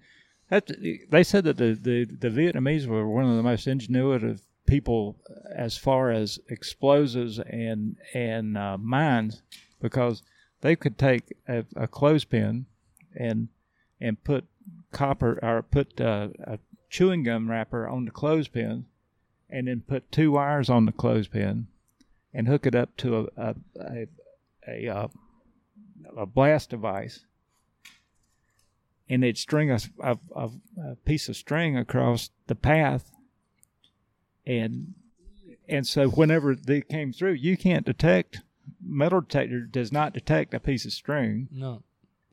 and whenever these guys would come through, they they trip over the wire or the, the, the piece of string. It pulls the, the piece of cardboard out of the clothespin. The clothespin goes together and sets the explosive off. Jesus. Yeah, okay. Well, it's just the reality of Yeah. Yeah, so was there any way that you would imagine your life would go this way? Or No, no, it's uh, no, not really. you just But, went uh, with it, eh? Yeah, and uh, but it's been a it's been a hell of a ride. Nice, man. Well, um, how many landmines are there in the world? Oh, I can't tell you. They, they they can't tell you. If, if you if you go to Cambodia and you go to the humanitarian demining area, uh, they've got uh, they've got a map and and they've showed unexploded ordnance on one side, and they show landmines on the other, and one side of the map and it's all in red and red and black, and one side is completely covered in black. That's mines, and then the other side is completely covered in red, and that's unexploded ordnance that they found. Yeah, okay. So Yeah. it's just endemic, something like that. Yeah, Is that how you say it? Yeah. And that's the other thing. So there's so many different types of landmines too. There's this massive variety of them. Yep. And they last for how long? A hundred years, maybe They- longer. Most of them will last forever. They, they I mean, they uh, Plastic ones, Plas- wooden ones, metal ones. The, the thing about the uh, the uh, anti-personnel mines is they're mostly plastic. They've got a small uh, metal part in it that's the that's the uh, detonator when you step on the on the on the top, but the rest of it's just plastic and, and explosive. Ah, so you can't detect it with a metal detector. Very very hard. That's when you need the dog to sniff it out. That's that's why they got the long leash teams to to uh, Mm. to detect mines and find out where they're at. Yeah, well, there's a lot in this that I never really imagined. um, Is it, oh, what are telltale signs of landmines? Hmm. Well, telltale sign of a uh, landmine is probably vegetation growing and no farming going on in a third world country. Uh, Yeah, okay. That- yeah, yeah. the, all they can do is is let cattle out on it. They they, they can they can let the cows uh, graze out in the in the woods, and if you hear an explosion at night, then you're gonna have steak for the next week, I guess. Well, that's no guarantee as well. Because, like I said, that bomb in Germany, Yeah. that was in a field, and this field had been trodden on a lot Yep. by all sorts of cattle and horses. He's, he thinks he drove over it on his tractor like a hundred times. Mm. Yep. But I guess that's a more of a rocket. So the problem with the bombs and rockets in Germany, they're metal, Yeah. and the chemical cases that separate the two chemicals for the explosion, they're rusting slowly, and Right. eventually it'll just rust through, leak, and just kaboom. Yep. But um, But landmines stay there. They they they generally last a long time. Yeah, and like I was in Cambodia and I hired a, dirt bike and I was riding around and they warned me about that. Dude, they said don't go dirt biking like you would in another Hmm. country, just off off the Oh, track. No, no, no, no, no, no, no, no. Yeah, because he said there's landmines everywhere. Yep. Um, yeah, just he said stick to the roads if you want to you know, exactly. blown up. And once once you get get out of the towns in, in Cambodia, I've been been there several times, and uh, you've really really got to be careful. Uh, and that's why we always had the government personnel with us whenever we were going out and and doing things with the equipment because they knew where the mines were, they knew where it had been cleared, and we just followed their directions very closely. I guess yeah, a lot of people wouldn't even think about that because a lot of us Australians holiday in Asia yeah. and we get a bit drunk and wild and you know carefree. I guess. I wouldn't go off the beaten path too far, bro. No, no. um, No, and like I said, that like in Mozambique, uh, there was a a uh, civil war, and uh, the one party started coming across the river, or they were they were trying to breach uh, across the river, and they had a field, a big, big, open, long uh, shoreline on this river, and they that's where they they put all the mines, and that's where most of the mines were because they wanted to stop them at the river, so they mined mm. one side of the river, and then the war was over, and they, these guys either passed away or forgot where they put them. They're still there. Yeah, I think the new ones the Americans are working on are to uh, just detonate when the conflict's over, sort of thing. I, I don't know, something like that. I guess remote detonation. They've got some uh, night vision laboratories has has got some some interesting stuff. They've uh, whenever we were up there, they they're working on a uh, rifle. It's actually a round that you can shoot, and it's it it comes out of the gun, and you before you shoot it, you you laser find. So if you want to go to the corner of that building up there, there's a guy standing behind it. One of your enemies standing right behind it. You laser range to the corner of the building, and then you shoot this this projectile out of the gun, and it goes just past the corner of the building and explodes backwards. Jesus. Oh my god. It's- Why am I laughing? Yeah, yeah. And imagine you you think you're safe standing behind the building, and and bam. Wow, yeah. Yeah, There's Yeah. some interesting weapons out there. Yeah. Fuck, it's always so crazy. It takes such a creative mind to think of these things, but it's and it's so brutal in its application. Well, it's like I said, they, these guys. You've got one team that's working on on trying to blow stuff up, and you got another team that's trying to keep stuff from getting blown up or protecting the people that they're trying to blow up. So Yeah, well, I guess don't take it personally. Hey? oh, and how how long did it take for it to get taken up by after you originally developed it and started using it till eventually the military seen this thing? It was at a trade fair too. Yeah? Uh, yeah. So they just stumbled across you by coincidence. Yep. Yeah, They- wow, that's lucky. They uh, it was a, we started in 1998, and we started working with the military in 2006. So 1998, 2006. Yeah. What's that? Tw- eight years or something. Eight years. Yeah, yeah. Nice. Good work. Uh, you you told me an interesting story last time. You were saying put your own house up for equity to to take up a loan to build one of these machines and take it to a trade fair in Las Vegas, which is quite risky. I think everybody that that that starts a, a small business does that to one degree or another. Um, they they may not put their whole house up. They, they may not put their house and land up, but they put a, some part of their equity up to where you know you just hang your hang all your assets out there, if you will, and and and uh, you're you you're sort of like betting on on a result. And, but but it's the difference between the odds in the uh, in the casino and and you being able to control it a little bit. If you believe in yourself, well, not just that, but it's a calculated risk. You, right. You figure you're going to meet enough people to get enough work and enough sales to um, justify the risk. I think it's I think it's confidence in your product and it's confidence in yourself. You you'd al- you'd already had a few contracts before you did this, yeah. Yep.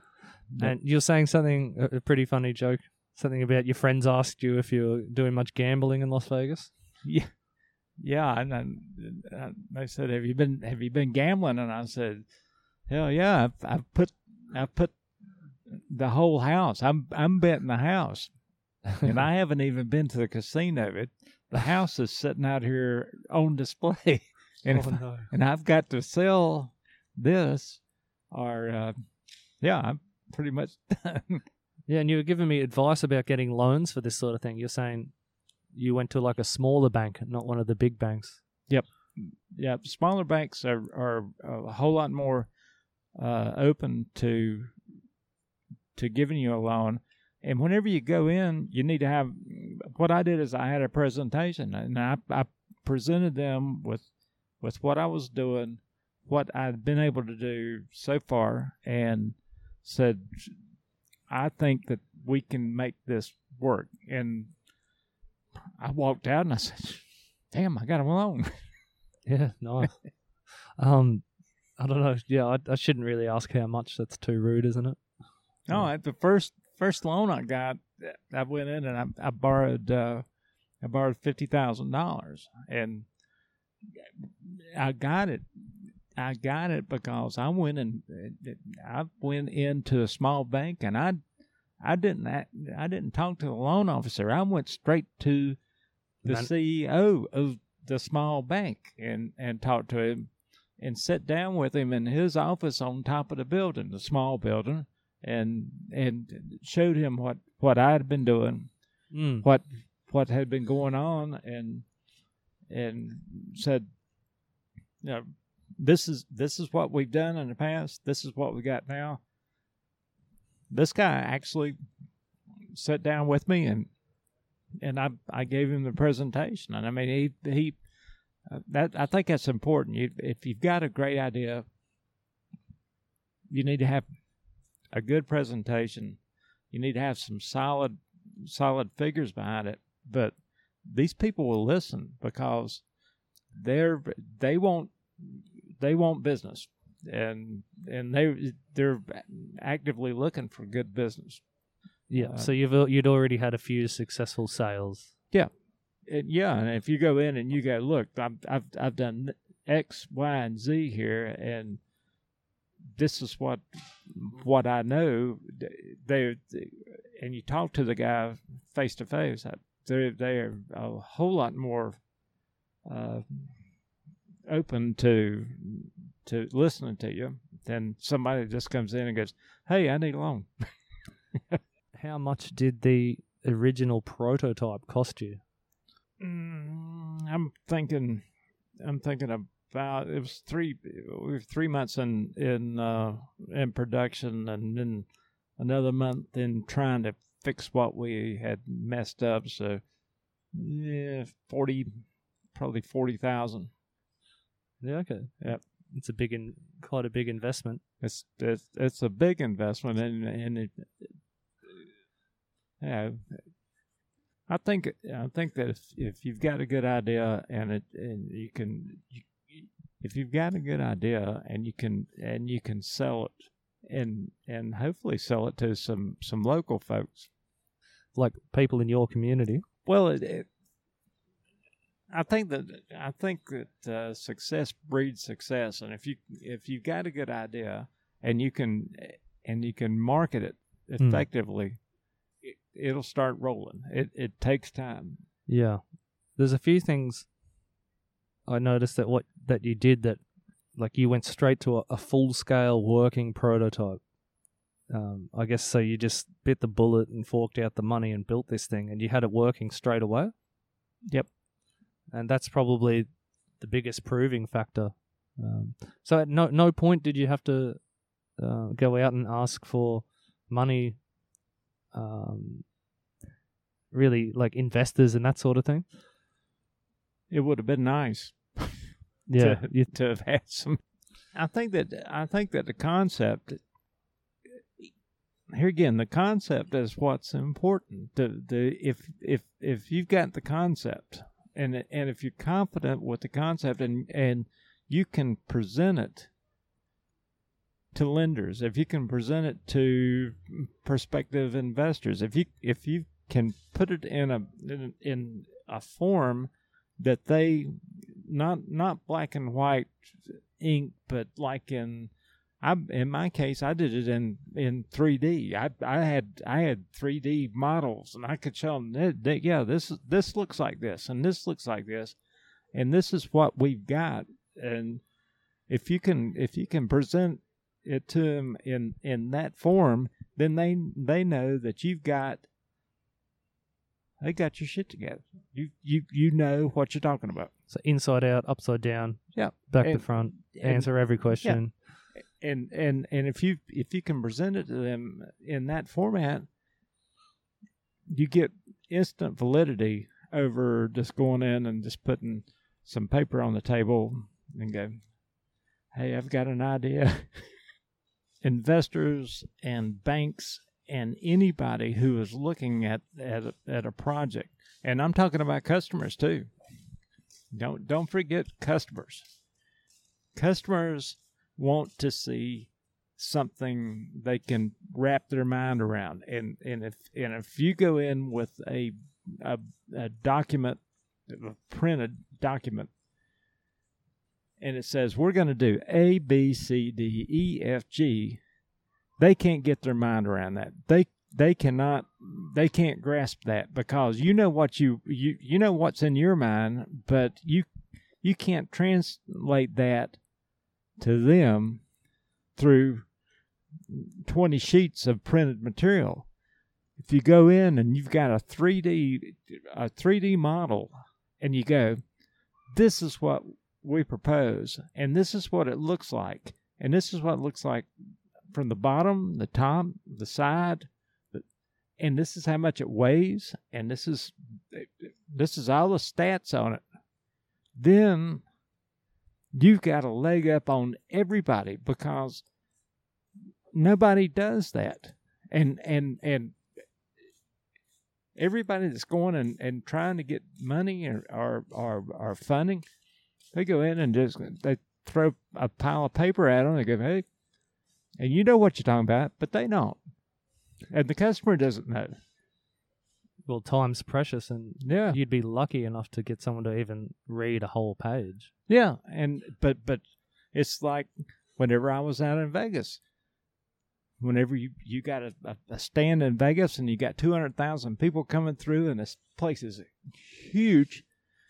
Whenever you get somebody that comes by there, you need to grab them by the neck, and and and grab them and hold them for at least 15, 20 seconds, and tell them what you're doing, and then you got them then then then they'll say, "All right, swipe my card."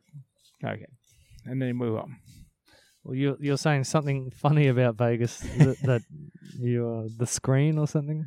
No, that, no, I'm that's what I'm talking about. The the the whenever uh-huh. we go out to Vegas, we didn't have a cutter head. We didn't have a machine whenever we started. We just had big screens of this thing grinding trees down. I called it my biggest hits, and it's like, yeah, there goes a tree, yeah, there goes another one, and people just they they became mesmerized. They'd stop and they'd look, and they'd look at the screen, and some of these guys weren't even in land clearing. They were they were in underground utilities or whatever, but they're sitting there going, "Holy moly!"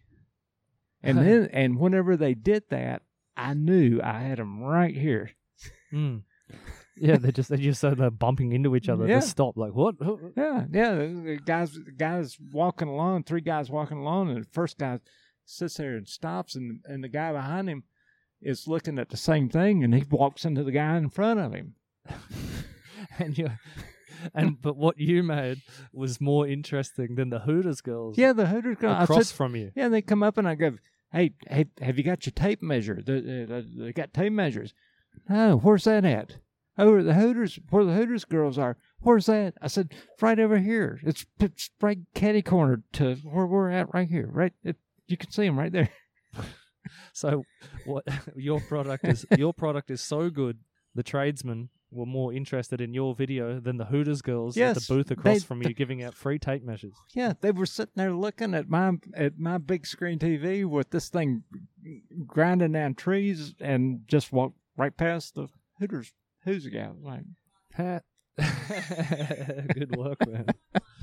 so for the Las Vegas show, you um that machine you said you had to make a machine to stick out the front of one of these trade shows? we we built a complete machine. Uh, we had to get the excavator, which back then cost about um, a hundred and thirty thousand dollars, and then we had to build the attachment. So after it was all said and done, after put the engine on it, all the hydraulics, you, you're talking close to two hundred eighty thousand dollars, and then we had to truck it from North Carolina to Las Vegas, and that's another seventy five hundred dollars. yeah, okay. And and now we when now we get it to Vegas, we got to have a place to put it. That's fifteen thousand dollars, mm. and now we're going to have a an, an indoor exhibit.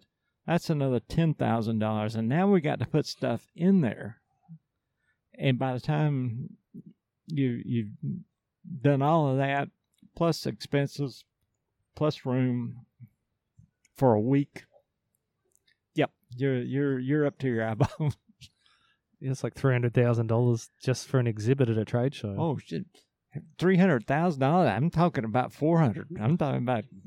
I'm talking four fifty to get everything out there and pay for the expenses. and so you had to get a loan for this one, yeah. Didn't get a loan for that one. I, Okay. th- th- this is one of those deals that that you you're just working on credit, pure credit, Mm. pure credit. That's part of business there. Yeah. With the initial development, so you design, yeah. How did did you get like a stump grinder and put that on an excavator, or did you just design your own thing from scratch? Now we we uh, my father was in construction and he had excavators. Mm. and we in construction uh, underground utility construction the first thing you've got to do is get rid of trees and the trees is the only thing standing between you and doing what you really want to do which is lay pipe and so we we came up with a method to get rid of the trees with one machine and one man there was several uh, prototypes around, and they they they were trying this, but they they were they weren't successful because it was they didn't do their homework. They didn't go through with it, and and we were looking at everything, and we said we can do better than this, and we can we can make something that works, and that's Okay. what we did. Yeah. And so to do that, you'd had to draw it up first and send that to an engineering workshop or a metal workshop, or you guys built it yourself. The first drawings I did were on notebook paper with a ruler, Wow. Okay. and I drew drew them up, and then I scanned them into a PDF and sent them to the machine shops to bend the metal and make make the shaft, drive shafts, and all that. Oh, it's a process, isn't it? Oh yeah, But just to power this head, I mean, you said you needed to make a separate generator engine. Right. Um, I mean, that's a feat in itself, and the hydraulics and the calculations for that. Did you have to employ some engineers to design that for you? or- what what we did is we went we went headlong into oblivion and we we we start we started out and we didn't know what we were doing. We we said, all right, we're going to put an engine on this. We're going to put a hydraulic system on it. We're going to put a cutter head on it, and we're going we're going to do this. And we did that, and not knowing anything about hydraulics, and but we had a concept. We knew we knew the basics, and once we did it, we realized how bad we screwed up. and, and the the first machine ran about thirty minutes. No, no, thirty seconds. I'm sorry, thirty seconds, and then it shut down. It just blew up. The first machine You blew a hose or something. no, no, no. We we we we cranked it up. We put the cutter head on. It was spinning like mad. It was doing eighteen hundred RPMs. We were we were tickled to death, and it ran for about thirty seconds, and all of a sudden the cutter head stopped turning, and we're all sitting there looking at each other, going, "What the hell just happened?" And and and the engine's still running, but the cutter head's not turning. And and later on, we we realized that we didn't clean the lines properly. We had dirt in the lines, and then and then after we got the prototype out in the field, then we realized that we didn't do enough engineering on on how this thing actually operates and we were we started blowing up pumps and motors because of all the lines going from the back of the machine to the front of the machine and uh, what they call bulk modulus which I got an engineering degree on that through my bank account yeah. and a real life engineering. yeah, yeah yeah yeah Yeah, because like a hydraulics engineer, that's a whole profession. yeah And you yeah. guys were just doing it, and blowing shit up, and then oh yeah then just changing it and Yeah. starting again. Yeah, yeah, yeah. You can get a you can get an education in college, or you can get it out in the real world, and it's expensive either way, brother. I don't know. Maybe it's cheaper than fucking spending four years in college. I- So you blew up. Well, you didn't blow up. You had dirt in your hydraulics. Yeah, We the we had first time. right. It just it, just took the hydraulic system out in thirty seconds, and we for for thirty seconds we were the happiest people on earth, and then it stopped turning, and we were sitting there scratching our heads. So we had to get a hydraulic engineer in, and I learned so much from the guy, and I took notes. I, I it was like I was at school. I I took notes, and he said, "This is what's wrong, and this is what's wrong, and need to do this and need to do that." And his name was Carl Palmer, and uh, I learned a lot of, about hydraulics from that dude. well, just get him in once and write everything down. Well, thanks. and and it's application specific, so you don't have to study liberal arts to to learn what you're really working on. What's wrong with liberal arts? Well, I'm just saying. I'm just saying. It's uh, over. you c- you can learn about the universe, or if you you can learn about No, okay. So in that first prototype, you were using a secondary engine, or you, Yep. you yeah, Yep. Wow, that's I mean that's that's a pretty amazing feat in itself. I, like I've still never changed a car engine, let alone put a second engine on something on an excavator. Oh, so like a stump grinder. Yep. Does that is that the sort of engine you use first, and just sort of glued it to an excavator? Or? No, we we went we we started from from uh, from ground zero. We we we started. You know, we we put an engine on with a dedicated hydraulic uh, supply, and and we went from there. That, that it, it wasn't a stump grinder. It it was a A shinn. it was a completely separate unit. Uh, yep. It was a shinn system. Yep. Shinn system. Nice. Yeah, I've seen some of the stuff you do. What's that? There's a bloody uh, concrete truck on the back of a tank. I, I saw on your Oh, website. yeah, yeah. That that that was one of the best projects I've. I had a guy in Atlanta, and he was um, he he had to he had to pour a walkway, and and the, it, the walkway went through a, a park, a long park, and and there was limited access in and limited access out, and he he knew that if he put a concrete truck backing up down through the forms that they, they had already set all the way down to where they needed to put the concrete for the walkway, he said they would have torn the concrete forms up because the concrete forms were just about as wide as the the concrete truck. He said that they would have demolished the concrete forms. So he got me to develop that little machine, and it had it's got a turntable on the top, and it's got the concrete mixer. mixer. So you got the big trucks and they come in and they fill up the little concrete mixer and he goes down through the forms all the way going forward and then gets to where they get they're pouring the concrete and he just that turntable swings on top and then then he just puts concrete up and they just start spreading concrete and he empties that, and then he goes right So- back out through the concrete. So it's an off-road concrete truck. off-road concrete. So it's it's basically a excavator, except instead of the digger attachment, you've got the back of a concrete truck, like a big drum full of concrete that spins, and Right. it has a whatever that Yeah. shaft is. To what's it called? The thing to let the con- the slide, the chute, the chute, the yeah. concrete chute, yeah, and that comes off the back of it. Yeah.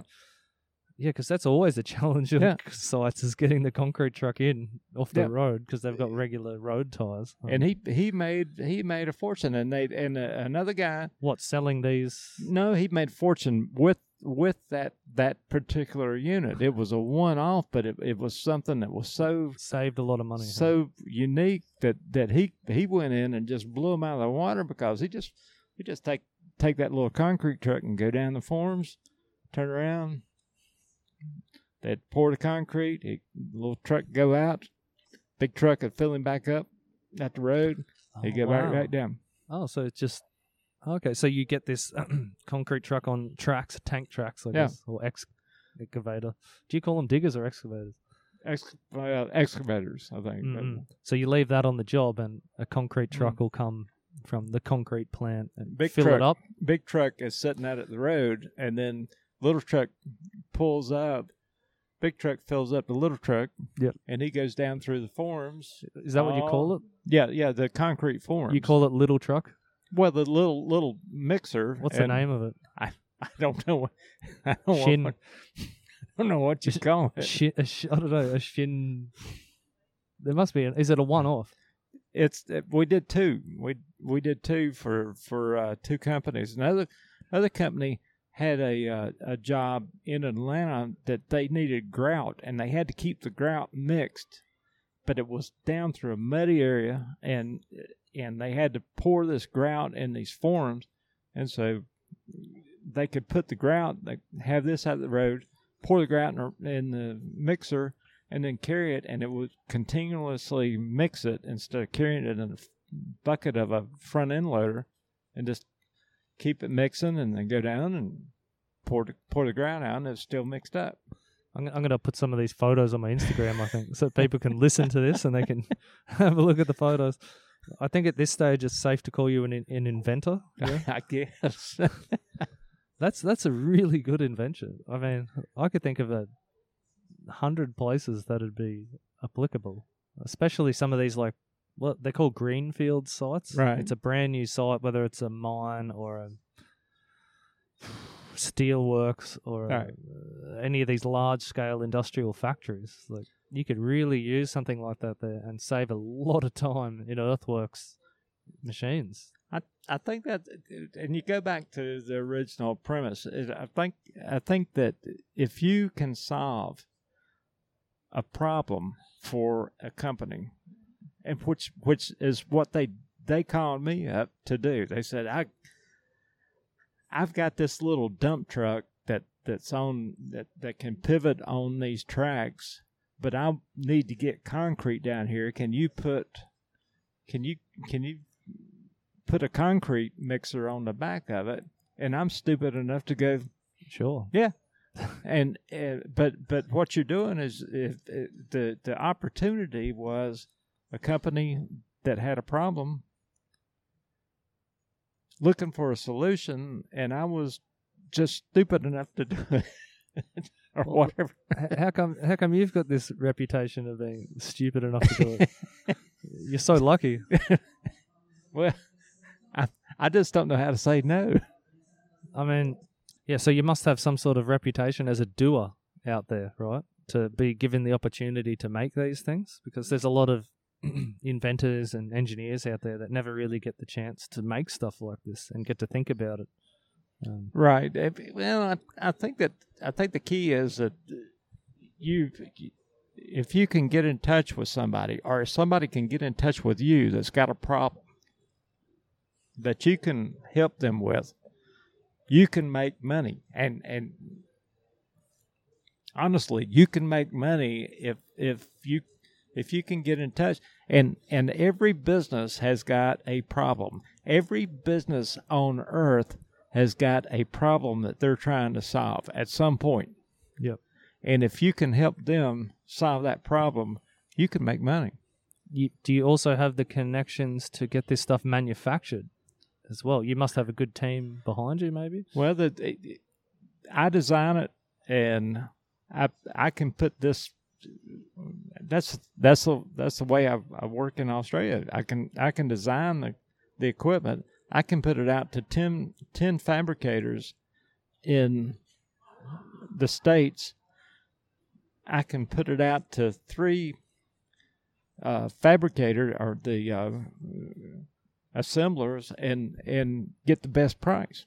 So you you just, I'm doing the same thing that I used to do whenever I was sitting in an office, but I'm doing it like remote control. Okay, so you, get it fabricated. Yep. So you get the drum fabricated for the concrete mixer. But then does that same company attach it to the digger for you, or will you get someone else to do that? get somebody else to do it. What do you, you get the the I'm- manufacturer of the of the concrete drum, the the the drum itself, and then have it shipped to this entity. Get a price from them to put this on this unit. Give them the specs on how to do it, or as far as the hydraulics, and then then they put it on, and and off it goes. Mm. So, and before you do any of this, do you get all the quotes from all the different companies, and do you really stage it out? So this is like a, a I guess, a chain of manufacturing almost. Well, the, the the stage is first you you get you get the project, and then then you, you analyze what the project is, and then you've you source people that can do the project, actually put the project together, and then either you or them can go out to the individual fabricators and and get the nuts and bolts together to put it together. Mm. And then, like, do you do you factor in for say this is a job, right? Are you just doing this for fun, like for a friend, or is this like, oh, it'll cost this much to make, and I want to make this much money out of it? I don't do anything for nothing. Yeah, okay.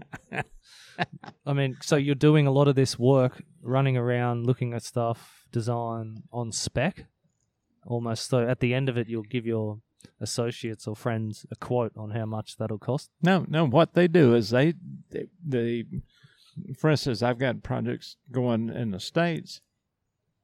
I get a call. This guy wants a a, a unit, XYZ unit, and I I tell them I say this guy wants this. What will you do it for? And they go, okay, we'll do it for this, and we want this much money down to do it. I say, fine.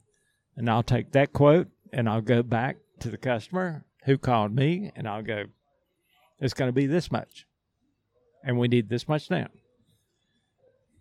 Okay, And so it's quite straightforward. So, so the subcontractor is responsible for the construction, and I'm, I make the sales. Actually, I'm making sales for the subcontractor. Yeah, that's true. You're getting them work. I'm getting them work. I'm I'm I'm feeding work to them. So it sounds like you're a real, yeah, you're a real doer. You don't procrastinate on it. You just go out there and just do it and get the quotes. Every day. I mean, if if if they want something done, I'll I'll get a quote on it, and and I'll put it out to to X Y Z and see how much they can do it. And, I, and the lowest guy, and if I know them and they do quality work, that's who gets it. But that's that's the way that's the way it works, and Mm. Nice. I'm just the I'm just the middleman. I'm I don't get my fingers dirty a lot anymore. Yeah, but do you do you charge a fee to even look at it, or you just get the quotes? No, no, I'm just I'm just happy to to uh, get it, and, most of the most of the people that call me know me or they know the name, and once again, brand recognition, name name recognition, market share. Reputation. They they know the name, and and they will call my number even here in Australia, and or email me, and then I'll I'll get it get it moving from there. And the other question about how so can your machines deal with like I was saying in Germany, the problem with ordnance. Um, like say if there's unexploded bombs. I don't I don't know what exactly is a bomb that you would drop on a city in World War Two, but is that a, a hell of a lot bigger than a, a tank mine? unexploded ordnance is a whole nother Range. threat threat level than than anti tank mines because you're you're talking about, for instance, in uh, Cambodia you got 500 pounders that are still buried. That's 500 pounds of TNT basically in the earth in a bomb Mm. and if you set that off, I don't, I don't, I don't know of anything that would survive that going off, say, 10, 15 feet in front of it. No machine. Yep. Okay. Yeah, I, I don't have a, I don't have a threat level protection for that, for that level. That's yeah, maximum. Yeah. Above maximum. Yeah. so that's probably the problem in Germany is a lot of these bombs are buried in the mud. Um, Same thing in Cambodia. They, it, it, it's full of them on these. and how do they get rid of them? That's the whole robot thing. Well, they they the only way they do it now is they just it's like you said, they, you know, they're out there digging and they go clink, and they've hit something, and luckily it didn't go off. And then, then then you've got a little team that the Cambodians have to actually have a team that goes out. They they can send them out of Phnom Penh, and they'll go out there and examine a thing and analyze it, and then they'll they'll do their best to to get it out of the ground. Ah, I don't know if you should answer this one, but does the USA still make landmines? Yes, They admit it too, don't they? yes. It's not a secret. Yeah, yeah. They they they make uh, claymores. They make landmines. They What's it? Clay claymore is just a it, that's a old, that's a that's an old school uh, explosive that you put up uh, on the side of a tree and you put a tripwire if you've got a perimeter and if somebody somebody's coming up and toward your position and they trip the wire well then the claymore goes off Yeah. it's it says uh it's sort of like a bullet but it's to whom it may concern instead of specifically to somebody Yeah, that was interesting. The whole, the two sides of. Can you talk about night vision laboratories so openly? Yeah. That's okay for you to do. Yeah, that's no, that's no problem. If you go into night vision laboratories, you go through, you go into Belvoir, Fort Belvoir, and you go through security at Fort Belvoir, and and they will search your car and they'll search you and everything else, and then you go back into the back corner of Fort Belvoir, and then you're at night vision laboratories, and you have to have a clearance and somebody somebody's signature requesting you to get through that next gate to get into night vision laboratories. Yep. But I mean, none of the stuff you've told me is supposed to be a secret. No, it, no, it's, it's I don't want to get you in no, trouble. no, no, no, no. No. You're not gonna get me. In trouble. That's So okay, so I guess in that regard, the America's still democratic because they're being open and honest with that. stuff like you know creating landmines to kill people. Well, it, it, it, here again, they they they do they do landmines, they do anti tank, and any mine. So they're they're working both sides, both sides of the fence. I guess a negative way to look at that that's like the perpetual military industrial complex. Oh, yeah, yeah. Um, but I, I won't get into that rant. Um, so how did you get into the armor plating? Like, obviously, you're in and around the. Someone just asked you to do that. We we started with uh, the first first machine that we did for uh, Night Vision Laboratories. Uh, we did a, a the the landmine tiller, and that was that was a massive machine. It's uh, 450 horsepower, self self contained. It it had the tiller on the front of the excavator, and then we had to build the, the armor plated cab on that machine. And so as a result of that, that machine got tested, and that's how we got the foothold into the um, armor cab. Yeah, as a trusted contractor. Yep. Not a lot of people do that. No, yeah, you're very lucky and fortunate. I was thinking you could also put like uh, airbags in the cabin or something for the operator. What do you think? I, I don't know. I think I, I think the uh, upholstery is probably the biggest biggest uh, damage area because if I hit a landmine in there, it, they'd need to change the upholstery. yeah, liquefied. Have you been to the Balkans? no, no. That was a recent war zone. Yeah. Most of those countries are, are pretty good at uh, cleaning up afterwards. It starts going downhill once you once you get into the Cambodia, the Thailand, and then it goes further downhill to Mozambique, Angola. Then then it's they've got a real problem. I'm just going to check all of these social media, see if anyone wanted to. Uh oh. I got a few questions, I think. Do you want to hear him? Sure. How are you still alive? Am I still alive? He deserves a medal. Uh, how big is his heart? Oh. How big's your heart, Rick? I, I just I'm just happy I can I can help. Landmines. What less what lesson learned has he applied to achieve results? This is from Simram. What lessons has he learned to apply and achieve results? And what do you recommend to others? Boy, that that's pretty broad.